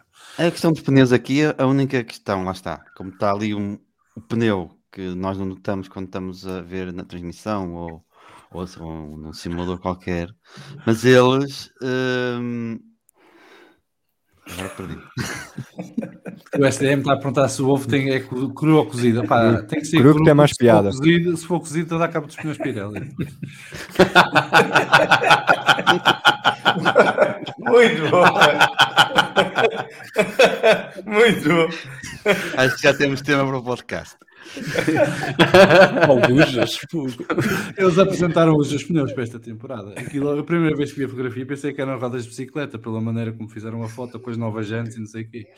Ah, pá, mas espero que lhes corra bem o ano e que sejam eh, uns pneus melhores que os, que os- do costume. Ah, E o- Vamos ver. É, estes pneus são um bocadinho maiores e se calhar vai dar mais, mais mocada. Vamos ter se calhar mais algumas situações em que eles têm aquela, aquela pera de ângulo de visão naquele sítio, não vem uma roda ou uma asa da frente ou uma coisa do género. E se calhar vamos ter mais alguns acidentes por causa disso. O que parece que vamos ter mesmo é carros muito rápidos, porque já estão a dizer que em reta estes carros vão ser uns foguetes. Sim. Uh, E depois a parte aerodinâmica com a downforce nas, nas curvas também vai lá chegar. Portanto, isto, se calhar vamos acabar esta temporada com os carros mais rápidos da história da Fórmula 1 ainda. Uh, o que é excelente. E se conseguirem que, com isso, que eu duvido, que haja carros juntinhos e ultrapassagens em, em- massa, então aí entrego-lhes a minha conta bancária é para a vida. Uh, mas eh, eu não tenho muita esperança nisso, por acaso. Na parte de serem rápidos, tenho. Na parte de sermos, termos os carros juntinhos ali, perto dos outros, a poder ultrapassar, Não estou a ver. Uh, não, não é fácil fazer isso com nem é só nem, nem é só Nem é só a questão do ar sujo, é o próprio calor que vem do carro da frente e tudo mais que os obriga muitas vezes a afastar, seja para gerir travões, pneus ou até a própria temperatura dos sistemas do carro. Isso, lá está. E isso não é uma coisa que eles conseguem evitar, isso é, é algo que tá a ver, tem a ver com o desporto motorizado, pronto. E estes, como ainda são mais rápidos, pronto. Não, mas eles, eles, eles, o que eles querem, é, melhor, vão, supostamente vão conseguir estar um bocadinho mais próximos. Não vão fazer milagres. Exatamente. Mas vão provavelmente estar um bocadinho mais próximos, vão ter uma mais coisa, algumas ultrapassagens. E... Uma coisa que eu estou muito curioso é a tecnologia, lá está, dos túneis de Venturi, com o nível de conhecimento aerodinâmico que se tem hoje em dia e todo o trabalho de CFD e tudo mais. Isso é bastante uh, interessante, tendo em conta comparativamente Luís, àquilo que houve nos anos 80. Luís, uh, tu não podes vir aqui ao podcast como convidado e depois usar as palavras como Venturi. Portanto, agora vais ter que explicar porque é que são os túneis de Venturi. Estamos aqui a olhar para ti sem perceber o que estás a falar. É, espera aí, agora lá está, me obrigar a explicar ah, coisas técnicas. Agora, é que é. Agora vais-me ah, obrigar a explicar coisas técnicas. Ah, um Basicamente são aquelas. É o chão do carro. Como podemos ver agora, aquilo tem umas entradas de ar eh, no início, que aquilo está mais próximo, vai criando um, o chão do carro vai ficando mais próximo à medida que o ar vai entrando, depois volta a abrir, o que cria o, o aquilo que se chama o efeito Bernoulli, que basicamente é uh, a pressão do ar quando está apertado, puxa as coisas para, acaba por puxar o carro para baixo e quando crias uma abertura de repente o ar sai muito mais rápido, com muito mais pressão e faz com que cries downforce sem criar grande ar sujo. Meus caros, isto é um rapaz que tira letras. Olha, eu também tirei letras e, olha, e não sabia que era o Ventura. Fiquei a saber agora. Muito bem, muito obrigado, Luís. Eh, podes voltar cá todas as semanas. Teremos aqui o segmento F1 técnico. Eh, e, e podes explicar estas coisas todas à malta. Isto, isto foi um bocado explicado assim às três pancadas, mas pronto. Não, mas eu confesso, e acho que quem segue o podcast sabe que eu na parte técnica disto não ligo muito. Não é? Não sou, não sou grande. Para já sou de ciências políticas, quer dizer, já estou logo nos antípodas do que é engenharias e mecânica. Tu és o gajo que vai estar na direção de corrida, ali a debater politiquices. Não, exatamente, eu sou o gajo que. Não, Michael, não, Michael. Diretor, Silviano para diretor. Olha, então, então eu estou pior, que eu, sou, eu vou ser o gajo que vai estar a, falar, a fazer notícias sobre o Russell. Pronto. Já, já, já, já, perceberam, já, já se percebeu de quem é a avança. Bem, vamos passar à frente. Uh, aqui o João Gaio está a dizer Pirelli com bons pneus estão com esperança. Pá, é Nada. novo, vida nova, há que dar uma oportunidade. Isto, estamos na altura da oportunidade a toda a gente. Pronto. E depois aqui a três meses já temos com eles todos na mesma e a vida segue e somos todos felizes. O João Delgado a dizer que depois da foto da Pirelli agradecia ao idiota que criou os tampões de pneus. E isto ainda são os tampões. Eh, o Vasco está a falar sozinho, não sei o que é que se passa. Os, os tampões já sobreviveram, já deram a muito carro nesse mundo um ganda look. São por muitas vezes os coisinhas mais baratos e que revitalizam os carros. Pá, não estejam a falar mal dos tampões. Mas não é o caso, mas não é o caso, pá, oh, David, não é o caso. Não sei, ainda não vimos. Pois, é verdade. É eu, verdade. o Vasco continua a falar sozinho, não sei o que é que está a passar oh. ao telefone. Uh, eu, eu, eu, eu, acho que estamos numa pré-temporada um bocado estranha, porque toda a gente tem opinião sobre coisas que ainda não vimos, não sabemos, não fazemos ideia. Uh, pá, eu, vou, eu volto a dizer, para mim, isto é que tem piada. Claro, é, é, incerteza, é incerteza, é incerteza. É a melhor coisa de sempre, é a melhor coisa que podia acontecer, por exemplo, no, no desporto motorizado. Não, não é só a Fórmula 1, é o WRC, é o não sei das quantas que, que estão a fazer uh, os regulamentos diferentes, a mudar grandes coisas, o que cria pá, uma incerteza. O WEC, o WEC também Claro, não, mas eu gosto muito disso. Eu, sou grande fã destas coisas, das mudanças, das alterações e, e acho que a Fórmula 1 precisava. Tenho pena que façam isto sempre no ano em que a coisa começa a apertar. Portanto, quando as equipas começam a acertar com os regulamentos anteriores é quando eles decidem que vão mudar. Uh, portanto, não sei se se lembra, mas em 2010, por exemplo, tivemos um dos anos mais competitivos de sempre e mudaram o regulamento para 2011 e a Red Bull foi embora. E, e acabou a conversa. Uh, e mete-me um bocado de confusão que ou, ou, decidem que dão maturidade aos regulamentos atuais e, e, criam ali uma espécie de sacos de areia na equipa mais rápida para os outros apanharem. E depois temos dois ou três anos bons e aí mudamos os regulamentos. Ou então estejam quietos, porque isto de estarem a mudar regulamentos na altura em que as coisas começam a aquecer, uh, muitas vezes é um risco que não, não se percebe. E, pá, e depois, se for como em 2017, corremos o risco de, de uma equipa se ir embora outra vez. E até pode ser a mesma. Uh, portanto, vamos ver. Uh, que o, o Alexandre está a dizer que Venturi, além do efeito Venturi, era uma marca de esportivos franceses que chegou a correr na F1 e quando? No início dos anos 90, comprou a La Russe e só não comprou a Live porque já estava vendida. Uh, Muito bem, mas eu, eu, eu, queria que falássemos aqui um bocadinho do Damon Hill, mas acho que. É agora que vamos falar do Damon Hill? Depois não, vamos, vamos, passar à frente do Damon Hill e ignorar o Damon Hill, que é o que eu, eu, só, eu, só, eu só queria, ainda sobre a questão de, de, uma equipa ir embora e tudo mais. Queria, tu não fazer... consegues falar do Damon Hill, Salviano? Não, só uma pergunta rápida. Que, só uma pergunta rápida, que eu por acaso eu gosto de fazer esta pergunta porque é algo que eu tenho pensado e ainda não vi ninguém a falar. Vocês acham que este ano, por exemplo, vamos ver uma situação semelhante a 2009, em que as duas equipas que estiveram a lutar pelo título até ao fim acabaram por desleixar-se um bocado para as regras do, do ano, com as novas regras que vieram no ano a seguir? Nós já falámos disso aqui algumas vezes, não, não, não nesses moldes diretamente, mas por inferência, porque o que, o, que, o que há aqui, que é uma incógnita, uh, é que o ano passado já havia a limitação orçamental e as limitações de utilização do CFD e do túnel de vento, que este ano ainda agudizam mais. Um, e as duas equipas uh, estiveram até à última a desenvolver os carros.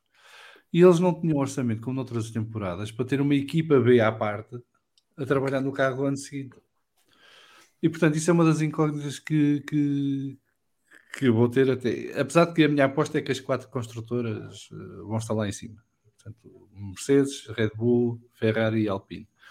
Uh, acho que as equipas clientes vão precisar de um ou dois anos para apanhar uh, os construtores. Uh, pela simples razão porque eles desenham o motor ao, ao, jeito do carro que vão ter e os outros não sabem disso até muito tarde. e depois estão a fazer o jogo da apanhada, porque é o que, é o que lhes resta. Estou muito curioso em relação, por exemplo, à Alpine, porque vai ter um motor novo. Que não, ninguém sabe.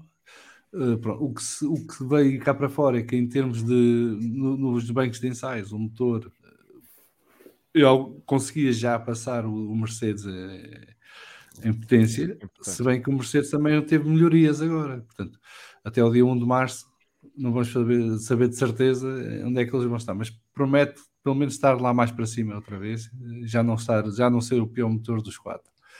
Um, mas há, há, esse risco de Red Bull e Mercedes uh, terem gasto muito dos seus recursos no ano passado, sobretudo as horas de trabalho nos carros de 2021 e agora em 2022 serem apanhados com as calças nas mãos. Uh, não me surpreenderia nada.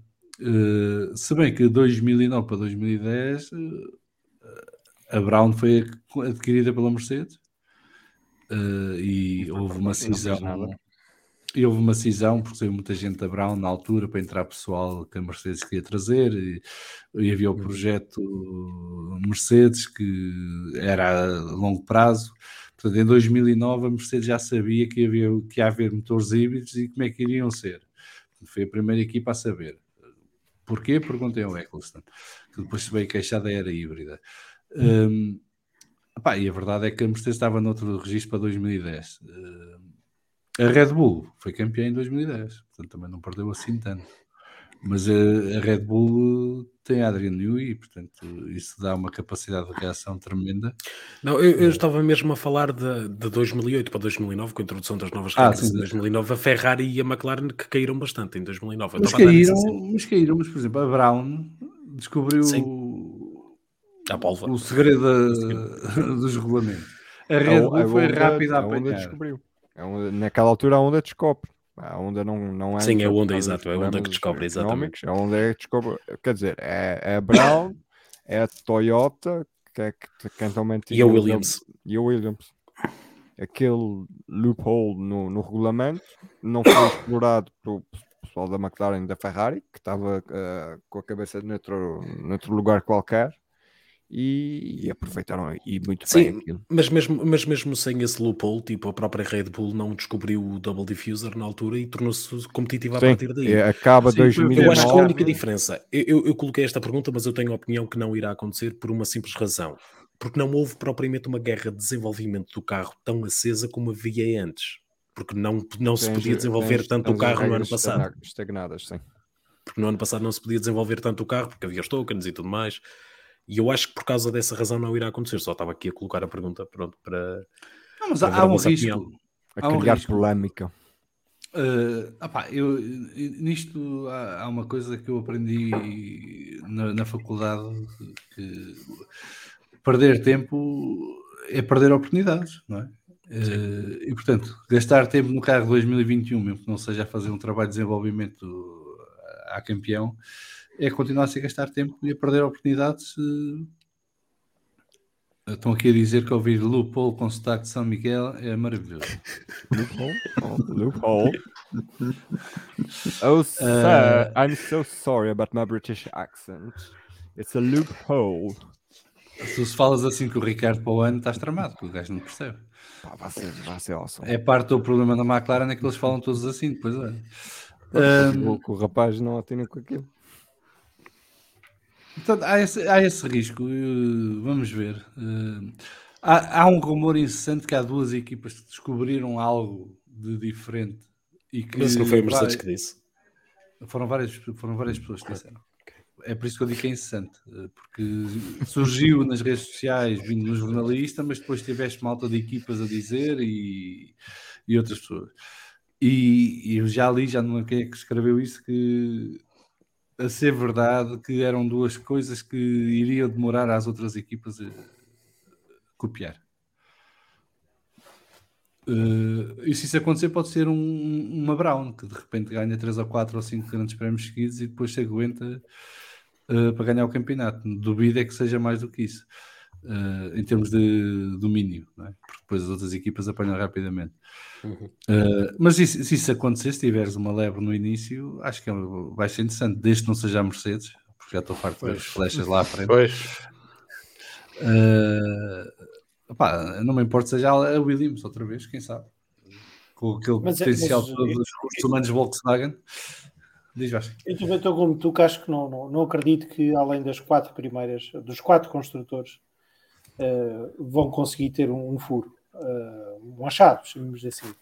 Era engraçado, era muito engraçado, mas não acredito eh, que consigam ter, hum, ter essa capacidade. Acho que vamos, vamos ter as quatro equipas da frente muito, muito próximas. Quanto à tua pergunta, ó, Luís, eu acho que, hum, que, que eles, apesar de terem gasto recursos a desenvolver carro até o final do ano, eles têm tantos recursos que, que, que, que aquilo não se perde. Acho que estamos numa situação em que eles não, não vão perder. Não acredito muito nisso. Ficava muito surpreso se assim fosse. Mas sabes, eu, eu perdi a esperança disso acontecer, porque eu gostava que acontecesse, sou sincero. Eu perdi a esperança que isso disso acontecer quando começaram a dizer que os carros este ano iam ser tão rápidos ou mais rápidos que os do ano passado. Porque tu consegues encontrar isso se tiveres, digamos, que os carros andarem para trás e perderem segundos. E depois qualquer coisa que encontres dá-te uma margem de meio segundo, um, de, um segundo ou, um, uns décimos. Agora, se os carros já vão estar iguais em termos de velocidade e até vão ser mais rápidos, diminui as chances drasticamente disso poder acontecer. Não sei, vamos ver. Sim, acabam por ser mais, podem ser tão rápidos ou mais rápidos, mas temos de ter em conta que a filosofia é radicalmente diferente em termos daquilo que é a forma como eles funcionam, em termos aerodinâmicos, lá está. É, é essa a tal questão. E para, e para as equipas é um aprender, um aprender totalmente diferente daquilo que é desenvolver um carro, porque estavam habituados a trabalhar na aerodinâmica, na parte de cima, agora vão ter que trabalhar na parte de baixo. na parte de baixo, exatamente. A parte que não se vê, a não ser que eles fiquem virados ao contrário. Bruno, Epá, eu queria- queria... estado aí muito interventivo. Portanto... Não, eu, eu queria, eu queria só dizer, eu estava à espera, estava a vos ouvir falar, e, e eu estou sempre muito desconfiado quando, quando ouço, e aliás, da, da Red Bull já soube desde o ano passado, desde o campeonato passado, no final da temporada. Fico sempre muito desconfiado quando ouço notícias da Red Bull, por exemplo, mas sobretudo da Red Bull, em como o carro para o ano tem muitos problemas e não está a correr bem. Não sei, eu, eu sinto-me sempre muito desconfiado. Uh, vejam, nós estivemos a falar há bocadinho de 500 milhões em 5 anos, não é? 500 milhões em 5 anos. É para pagar o Verstappen. Eu custa-me eu custa um bocadinho a acreditar, eu custa, eu custa um bocadinho a acreditar que uma equipa que tem 500 milhões em 5 anos, de um, de um, apenas de um patrocinador, se tenha desleixado a desenvolver o carro uh, do ano seguinte. E, e até porque, uh, uh, se, se, estavas a falar, Luís, salvo eras tu que estavas a dizer que. não, era, era o Nuno. Se eles agora vão ter que se preocupar com a parte de baixo, porque a parte de cima, pronto, aquilo é tudo meio standard, salvo seja, não é? Com as devidas distâncias, não é meio standard. Mas isso até é uma vantagem. Isso até é uma vantagem. As equipas já, também já trabalham a as partes de baixo do carro há algum tempo, não é, não é de agora. E, e, quanto mais uma Red Bull e uma Mercedes que querem estar sempre lá em cima, ou uma Ferrari que quer finalmente regressar lá acima, ou uma McLaren que está presa àquele estigma de uma série de anos a, a escolher a questão, pessoas erradas.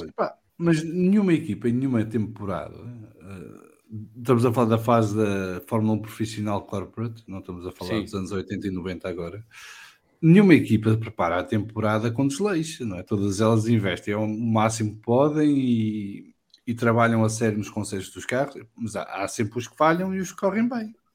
Sim, mas a Red Bull não, não, costuma falhar muito. É por aí, a Mercedes também ah, não costuma falhar já muito. teve carros muito maus. Desculpa, a Red Bull, eu não concordo nada com isso, oh Bruno. A Red Bull nos últimos anos, exceto este último, começou sempre mal. Na era híbrida começou sempre mal. E, sobretudo, depois, quando houve a mudança de regulamentos em 2017, que em teoria seria uma oportunidade, e era, em termos aerodinâmicos, até para o Adriano Nui fazer um, um brilharete, a Red Bull começou francamente mal todos estes anos. Uh, uh, só no ano passado é que conseguiu acertar uh, com o carro desde o princípio da temporada.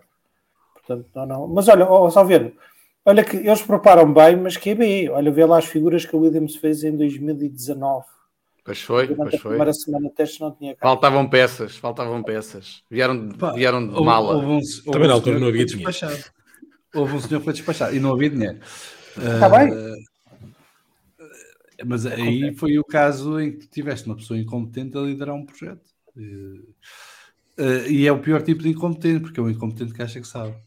Uh, porque, mas, mas isto acontece muito, não é? Ele passou pela McLaren, pela Mercedes com sucesso e já tinha estado na Williams com sucesso, mas não era ele que era o responsável máximo da coisa, fazia parte da máquina. E, e, pá, e vou dizer: há pessoas que nascem para ser número 2, há pessoas que nascem para ser número 1. Um. E no caso do Paddy Lowe, ele não, nasce, não nasceu para ser número 1. Um. Pode ser um bom ou um excelente número 2, mas número 1 um, não, não deu. Uh, é o Bottas 2 seguidos. E a frustração que houve na Williams nessa altura nota que não houve desleixo da parte da Williams. É? Pode ter havido falta de dinheiro, pode ter havido falta de muita coisa, mas as pessoas que trabalharam no carro foram as, a maior exceção que apanharam, e, e, ao ponto de nem o quererem lá mais. E não estou a falar da liderança da Williams, atenção, aquilo veio de base. Uh, portanto, olha, a McLaren teve, passou pelo mesmo problema. É? Quando teve o triunvirato da liderança, aquilo era um um horror. As pessoas uh, não se conseguiam entender, ninguém sabia muito bem qual era a linha orientadora e isso prejudicou a McLaren durante muitos anos. Foi preciso vir o Zac Brown e começar a pôr ordem na casa. E, e, é por isso que entra o Zac Brown. É? O Zac Brown veio com essa missão de acabar com a palhaçada. Porque, pronto, aquilo. A McLaren, a McLaren é daquelas equipas que foi criada com pulso forte. E, portanto, se o pulso forte não funciona. Uh, epá, e isto de querer gerir as coisas de maneira democrática dá sempre asneira. Uh, sobretudo quando estás num ambiente competitivo. Uh, faz parte. Agora, estamos aqui em encher há muito tempo a arte da escutaria para a semana passada, portanto, vamos passar adiante. Eu, como disse, vou ignorar o Damon Hill e vou passar à frente, mas tem a ver com o tema do Damon Hill. Vocês podem falar do Damon Hill, mas eu não está a dizer. Mas pronto, hoje à noite surgiu um rumor, não sei se vocês viram, um pouco antes de começarmos o direto, um rumor que não é bem rumor, porque rumor já havia, mas agora é mais a sério. O Alberto Fabrega veio dizer que tem ouvido incessantemente o nome de Eduardo Freitas como a caminho da Fórmula 1. Uh, Acho que este Tem- tema tem mais piada do que o Damon Hill. Olha, Salviano, tenho muito orgulho português, mas não metam o Eduardo Freitas ali. Meu, o Eduardo isso- isso é é, tão bom no WEC. Fogo. O gajo tem Eh, a relação que ele tem com os pilotos e com as equipas de resistência é, é, Mas é estás a, ver, excelente. tu tá- estás, estás a estragar a vida ao homem porque estás a promovê-lo. O quê? É, o problema assim? do Eduardo Freitas é que ele é tão bom no EC. Que é tão bom, tão bom, tão bom que eu não quero ver na Fórmula 1. Tu não queres ver na É que não há de ser bom na é Fórmula 1, David. Eu não disse que não ia ser bom na Fórmula 1. Ah, então, mas, mas, que ele é tão bom, tão bom, tão bom, mas que eu o prefiro ver no WEC. mas porquê? Porque o WEC tem outro ambiente que não tem a Fórmula 1. Opa, basicamente ele não quer estragar a vida ao Eduardo Freitas. Ok? Quer que o Eduardo Freitas seja feliz, tenha uma vida saudável, eh, que frequente bons ambientes.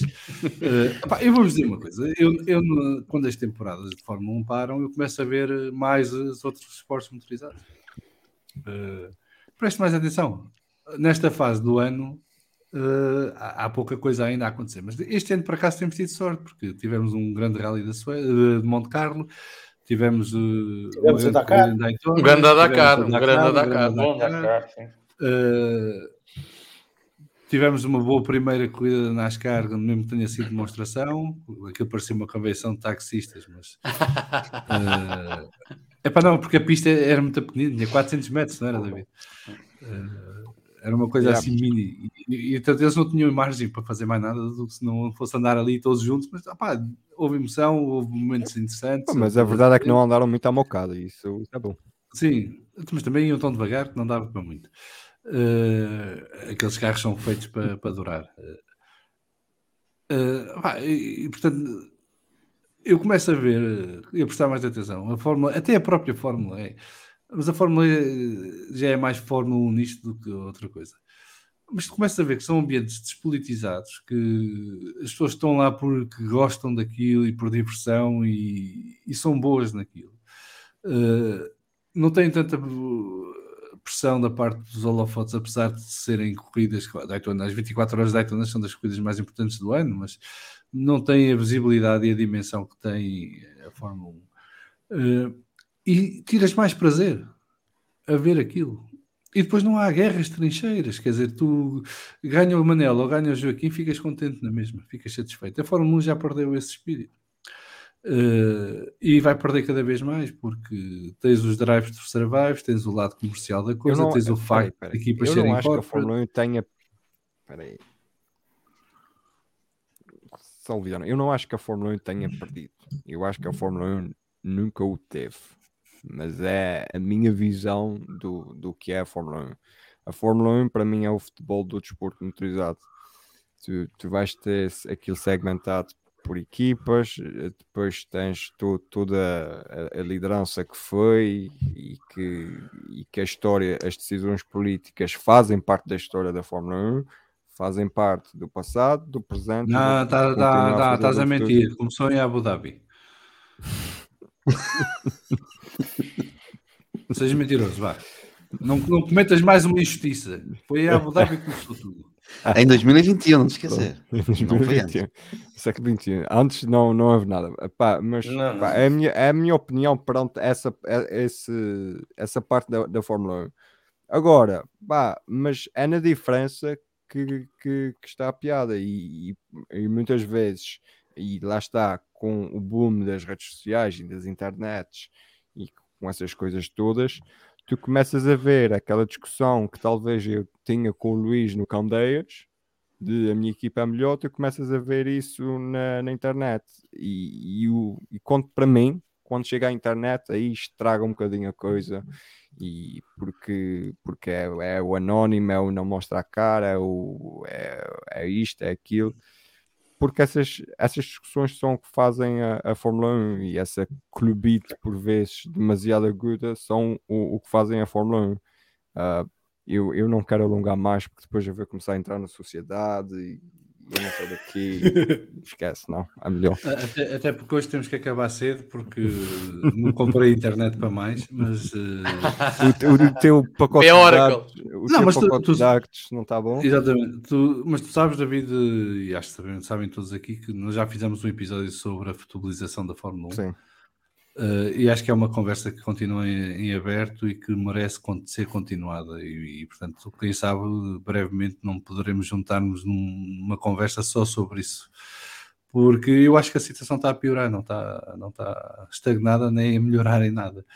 Uh, e vem aí mais uma temporada Drive to Survive, portanto, vamos ver o que é que eles vão inventar este uh, ano. Salviano, eu não, eu, eu passo muito tempo ao computador uh, nos, nos tempos que não, não estou a trabalhar e mesmo assim passo muito tempo na Twitch, passo muito tempo no YouTube, mas não passo nas redes sociais. Portanto, eu não sei, há, há coisas que eu não sei. Eu, por exemplo, não sei dizer se, se, está a ficar pior, se está a ficar melhor, porque eu simplesmente tipo, a, a, saio dali, sei que aquilo não, não vai ser saudável e que não, não vai chegar a lado nenhum. Pronto, então acredita que está pior. Pronto, acredito então. Quem Vai viu hoje a apresentação da Red Bull sabe bem. Hoje, exato. Bom exemplo. Olha, vocês sabem que podem dizer... pôr aquilo em ecrã inteiro e não veem os comentários. Eu eu sei. O, João Delgado está aqui a dizer. Mas sempre um bocadinho. O João Delgado está aqui a dizer: David, atenção aos erros, porque senão ficas com dívidas a salviar. Até agora não falaste mal, dentro do Alonso. É, eu paguei as minhas dívidas. Eu tá paguei. E fez a transferência pelo PayPal. Exatamente. Portanto, baixo, desculpa lá. Uh, mas não achas que o Eduardo Freitas, ele próprio, uh, pode se sentir tentado se for convidado a, a fazer uma. Acho, a aceitar este desafio. Que, e acho que o deve sentir tentado porque é um grande diretor de corrida. Não digo melhor porque não conheço todos. Conheço alguns. Ah, eu estou curioso para ver o que é que vai sair deste inquérito que eles estão a fazer. Eu acho que é certinho que o Mazem acabou. Uh, seja por que razão for, seja por que pressão for, seja pelo que saia do inquérito, mas e acabou. Não, a não ser que eles caiam numa situação de desespero completo porque ninguém quer a posição, não voltamos a ver o Masi como diretor de corrida na Fórmula 1. Uh, ah, mas eu estou mais interessado em ver o que é que eles vão retirar deste inquérito e como é que eles vão montar a nova direção de corrida daqui para a frente. É. Porque se for para ser o que foi com o Masi, no mesmo sistema e no mesmo registro, epá, espero que o Eduardo não, nem sequer pense no assunto. Uh, mas se for num novo projeto de criar uma direção de corrida mais robusta, com mais poderes e mais capacidade de autonomia, não vejo porque não. Até porque ele em Alemanha faz esse trabalho de equipa de forma fantástica, por exemplo. Uh, e pode introduzir esse elemento na Fórmula 1 mas acho que tem que lhe dar eh, uma espécie de carte blanche, não é? Não, hum. não, não é estarem-lhe a dizer como é que ele vai fazer, é ser ele a dizer como é que se faz, porque essa é a experiência que ele tem e esse é o valor acrescentado para trazer. Mas eu sinceramente espero que não seja ele sozinho e que seja a direção de corrida seja mais do que uma pessoa. Porque o nível de politização da Fórmula 1, o nível de exposição mediática da Fórmula 1, mas que seja ele a cabeça. Sim, pode ser ela a cabeça, mas neste momento é, é brutal ser uma pessoa sozinha. Uh, Olha, e, tem que ser um número ímpar. Pois já. Sim, tem que ser três ou cinco. Não ponham números pares. Uh, eu ia pôr aqui um comentário do Alexandre, mas deixo no, no chat e vocês podem lá ver se quiserem. Uh... Bruno, querias dizer alguma coisa sobre isto? Epá, uh, eu acho que sem dúvida nenhuma uh, o rumo tem que mudar, não é? Uh, e tu estavas a falar aí do inquérito, quer dizer, só, só, o facto de ainda existir inquérito a esta altura do campeonato já, já mostra como as coisas têm que mudar radicalmente.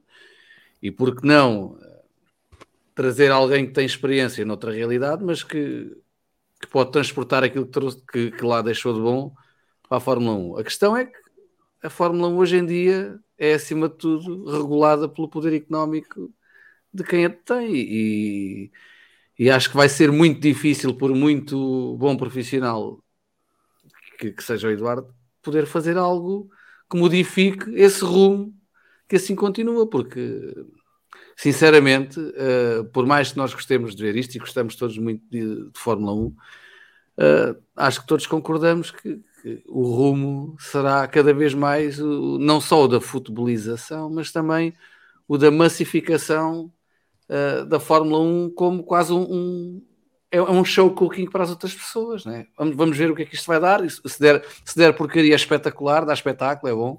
Se houver decisões erradas, há, há muita, há muita há muito tráfego nas redes sociais e vende.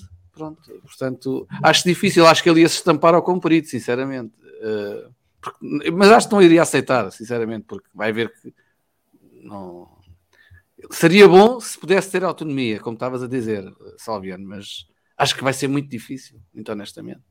Acho que vai ser muito difícil. Eu, por acaso não acho, mas, eh, mas isso sou eu. Uh, Pronto, é a minha opinião. É a minha opinião. Não, mas assim, se estivéssemos a falar há um ano atrás, ou pré-Abu Dhabi, eu diria que sim, tens razão. Estamos a falar pós-Abu Dhabi e há uma nova liderança na FIA, há uma enorme pressão dos médios ingleses e de interesses ingleses em que isto aconteça. Uh, e, e, portanto, uh, eu não me admirava nada que isto pudesse acontecer desta maneira agora se daqui a dois anos continua nesta maneira, já terei as minhas dúvidas. Mas que vai haver aqui uma janela de oportunidade para se fazer alguma coisa diferente, vai. Uh, e também não tenho dúvidas nenhumas que se perceberem que o novo modelo de direção de corrida uh, terá vantagens, que rapidamente se encarregarão de o controlar. É? os que já controlam agora o sistema. Portanto, opa, mas isso é a Fórmula 1, faz parte da Fórmula 1, é como, como a Fórmula 1 sempre foi, sempre vai ser. E quem não gosta disto, pá, que não veja. Claro. Vai estar sempre a levar com isto. isto Tanta coisa parte. bonita para se ver nesse mundo, não temos que gostar to todos do mesmo. Claro. Aqui o Pedro está a dizer. Uh, então, eu gosto muito de carne. Já disse e volto a repetir: a Abu Dhabi 2021 vai ser o caso camarada da Fórmula 1. cada um na sua trincheira, a cada comissão de inquérito. Uh, quem sabe se daqui a 30 anos uh, ainda há comissões de inquérito à Abu Dhabi 2021 para se repor justiça, uh, no que quer que seja. Nuno, para acabar, queres acrescentar aqui alguma coisa a esta conversa do, da possibilidade de Eduardo Freitas ir, ir para a Fórmula 1? Quero.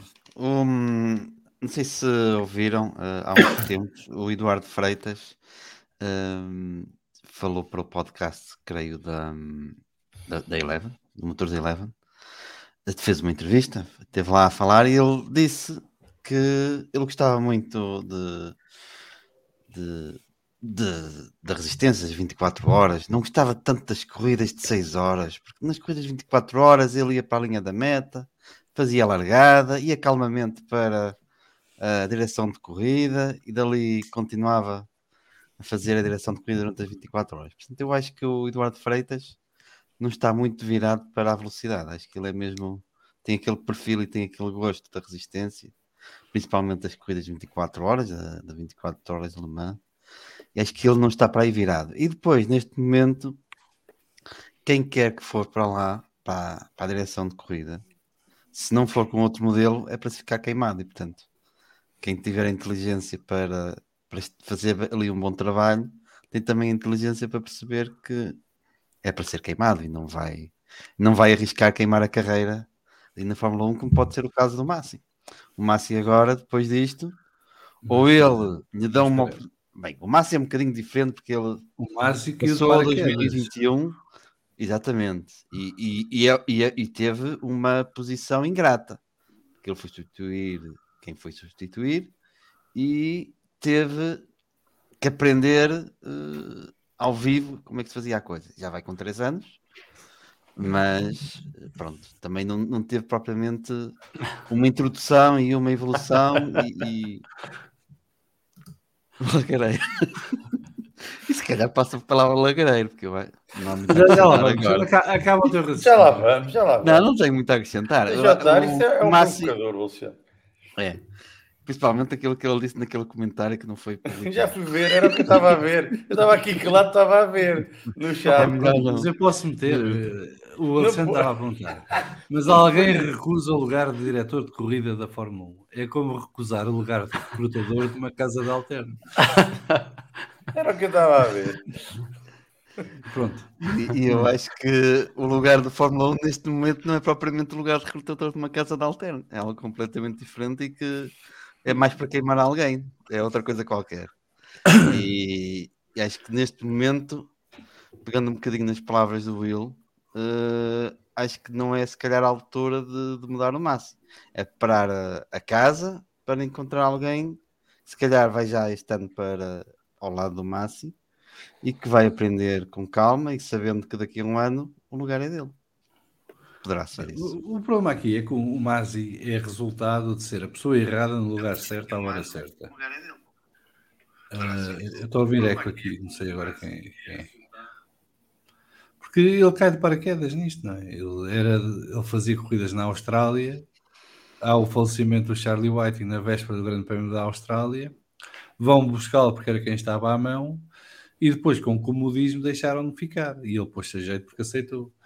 Uh, pá, porque se formos a avaliar o trabalho dele ao longo de três anos, e é isso que me chatei com esta história da Abu Dhabi, é que ele ao longo de três anos só fez asneira. Uh, ele inventou quase sempre que houve algum problema numa corrida, ele inventou. E não houve ninguém que lhe fosse dar uma palavra, não houve ninguém que lhe pusesse a mão, não houve ninguém que, que o quisesse ajudar. Portanto, ele foi ali deixado cair, uh, tornou-se num bode expiatório. Uh, e, e, portanto, neste momento não, não está ali nem para ensinar ninguém, porque isso já não, não, isso já não existe como assim. Uh, e se deixarem ficar esta temporada, ele dura duas ou três corridas, tanto.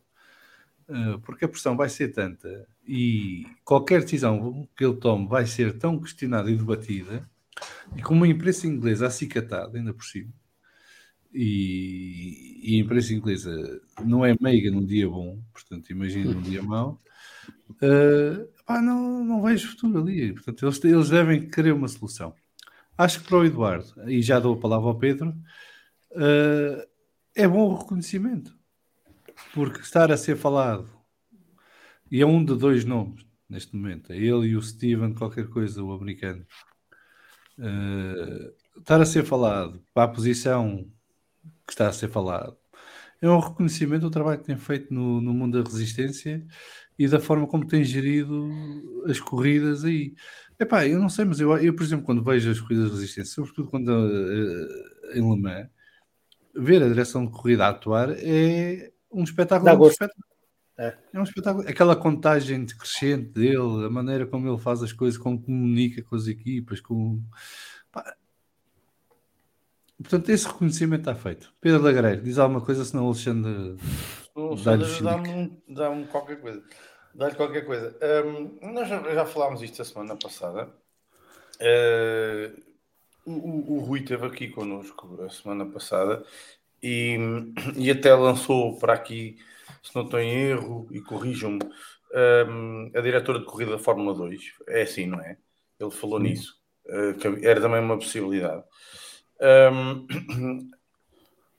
Um, eu acho que para nós portugueses, não é, ter, ter falar-se no, no, Eduardo Freitas para, para diretor de corrida, uh, acho que deve ser um motivo de satisfação. Um, porque é o reconhecimento, para além do patriotismo, obviamente, é o reconhecimento uh, de alguém que está, que está a fazer um belíssimo trabalho e, e, está a ser considerado para, para um dos cargos mais importantes um, do desporto automóvel, porque quer queiramos, quer não, a Fórmula 1 é, como já dissemos aqui variedíssimas vezes, o pináculo de, do desporto motorizado. Um, e portanto, eh, eu, eu acho que eu concordo contigo, João, quando dizes que uh, só o facto de, de ele estar considerado uh, para para, para este cargo uh, é, é bom, porque é promocional para ele, é um, é um motivo de orgulho para nós portugueses, é um motivo de orgulho certamente também para ele. Um, se, uh, se, se, o aceitar ou não, um, o poder ser ou não um, presente, perdoem uma expressão, mas poder ser ou não um presente envenenado, porque de facto pode ser uma cadeira que, que queima, não é? Que, que que, que, não pode, pode não ser uma cadeira confortável, mas isso depende desta tal janela de oportunidade, como também dizes e bem, que se abre uh, depois do final da temporada passada uh, e, com, e não só com o último grande prémio, também já falámos isso aqui, mas são três anos de, de variedíssimos erros, de variedíssimas tomadas de decisão uh, que, que, que, deixam, que deixam muito a, a, desejar e o ano passado então foi, foi prodigioso em variedíssimos grandes prémios. Um, e por isso pode ser uma cadeira que, que queima Agora, se de facto essa janela de oportunidade se abrir, se de facto um, se criarem condições para um, que a gestão uh, da corrida, para que a direção da corrida uh, possa ser feita uh, de uma outra forma, um, com outro apoio, com, com mais gente ao lado do diretor de corrida, para que as tomadas de decisão, de decisão possam ser eh, mais sólidas uh, e com, com uma tremenda consciência do que está a fazer, com, com mais cabeças a, a, pensar para que a decisão final seja a mais coerente possível uh, dentro daquilo que são os regulamentos, eu penso que aí sim a cadeira se calhar já não será tão incómoda e, e é um facto que, que, que terá o Eduardo de considerar porque efetivamente é um lugar, é um lugar uh, de nível uh, que, que, que, nos deixará a todos portugueses um, ehm, com, com grande orgulho e, e para ele será o, o, corolário daquilo que tem sido o bom trabalho que ele tem, tem vindo a desenvolver. Muito bem, acho que está feito por hoje. Uh conseguimos estar aqui duas horas à conversa sobre coisas que não acontecem, não se passam, não sabemos, não, não conhecemos. uh, uh, isto somos malta com muitos recursos e consegue estar aqui horas à conversa com tranquilidade. Uh, o que é sempre bom. David e Luís, muito obrigado por terem vindo e boa sorte para o automóvel, corra tudo pelo melhor e estamos à espera de ver essas novas rubricas que vão lançar este ano. Eh, especialmente não, não punha expressão, não punha expressão. Bom, o, Ramboia, o Ramboia não espera grande coisa, mas o, o de memória é, acho que vai ser giro. A, a, a, verdade é que tudo isto, tudo o que se faz no Automobile Podcast, o princípio principal, passa a redundância, é Ramboia. É, a gente está aqui para se divertir e. Não é claro, clássico, não é? Ramboia acima de tudo. Ramboia. Ramboia forever. Que fique registado neste podcast que Ramboia forever. Muito bem, está registado. Ramboia Forever. Depois fazemos a t-shirt. Uh... Nuno, muito obrigado por teres vindo. Foi a primeira vez. Espero que seja a primeira de muitas, como já disse. E que tenhas gostado da experiência. E, e espero que numa próxima vez tenhamos temas eh, ainda mais interessantes para debater. Uh, que se tudo correr bem, já há ação na pista e tudo.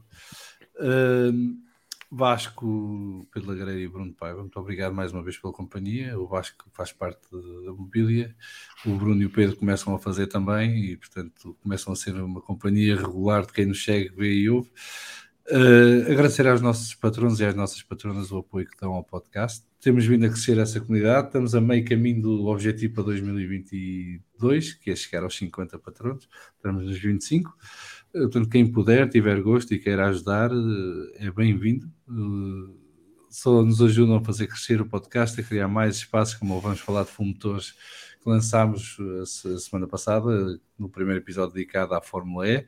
Vem um segundo episódio que, se tudo correr bem, será gravado domingo, não é, David? Com a vedeta internacional do mundo do comentário desportivo motorizado David Vamos falar sobre o NASCAR e, e, teremos tudo correr bem a companhia de, do, do grande motorista, condutor eh, de caminhões mundialmente conhecido, Carlos Stradini, que é um grande fã de NASCAR também. Portanto, vamos conversar um bocadinho sobre esta temporada de NASCAR que, que vai começar agora a sério. Uh, são 36 corridas, salvo erro. É, é muita corrida, vai haver muita emoção. Uh, e podem seguir na Eleven uh, com a equipa da Fórmula Eleven, que é Fórmula da NASCAR Eleven, que é, é o Miguel Ruiz e, e, o David Pacheco esta temporada. Não nos esquecemos do elefante na sala. Uh, toda a gente sabe que a Sport TV apresentou esta semana o seu a sua equipa para a Fórmula 1 em Portugal durante, pelo menos este ano, para o ano depois logo se vê. Uh, nós amanhã, ou no, portanto, dependendo de quando é que ouvem o podcast, os que ouvem o podcast, Uh, um dia depois de gravarmos este, vamos gravar um especial uh, com o Pedro Nascimento da Sport TV, onde iremos falar mais detalhadamente sobre o projeto e a equipa da, da Sport TV, as ambições que eles têm e a forma como eles querem tratar a Fórmula 1, agora que são os detentores do, dos direitos em Portugal. Será no dia 10 de fevereiro, às 21 horas, em direto. Portanto, quem quiser aparecer, que apareça. Teremos o chat. Menos uma hora nos Açores. Menos uma hora nos Açores. mais uma hora olha, olha que eu já meti muita gente em televisão a dizer isso. Mais uma hora em Budapeste. Uh, apareçam, façam perguntas, esclareçam as vossas uh, dúvidas, uh, deem sugestões, o que vocês quiserem. O Pedro é livre de responder ao que quiser responder, mas se não houver perguntas, comentários e sugestões, o Pedro aí é que não responde a nada. Mas teremos todo o gosto de ter essa conversa com ele e, portanto, é uma conversa que também interessa a todos, presumo eu. Todos queremos conhecer melhor o que é que vai ser o tratamento televisivo da Fórmula 1 em Portugal eh, durante os próximos anos. Uh, e pronto, temos uma, uma semana que não é a primeira semana deste mês, que vai ter dois episódios do Vamos Falar de Fundo. Uh, mas é uma semana com dois episódios do Vamos Falar de Fundo, que acho que é uma estreia, não, não é Vasco? Corrijo-me se estiver enganado. Acho que sim, acho que sim. Portanto, olha, isto Até amanhã. Não se passa nada na Fórmula 1, mas há podcasts para gravar com certeza. Portanto, até amanhã. Abraços e beijinhos e fiquem bem.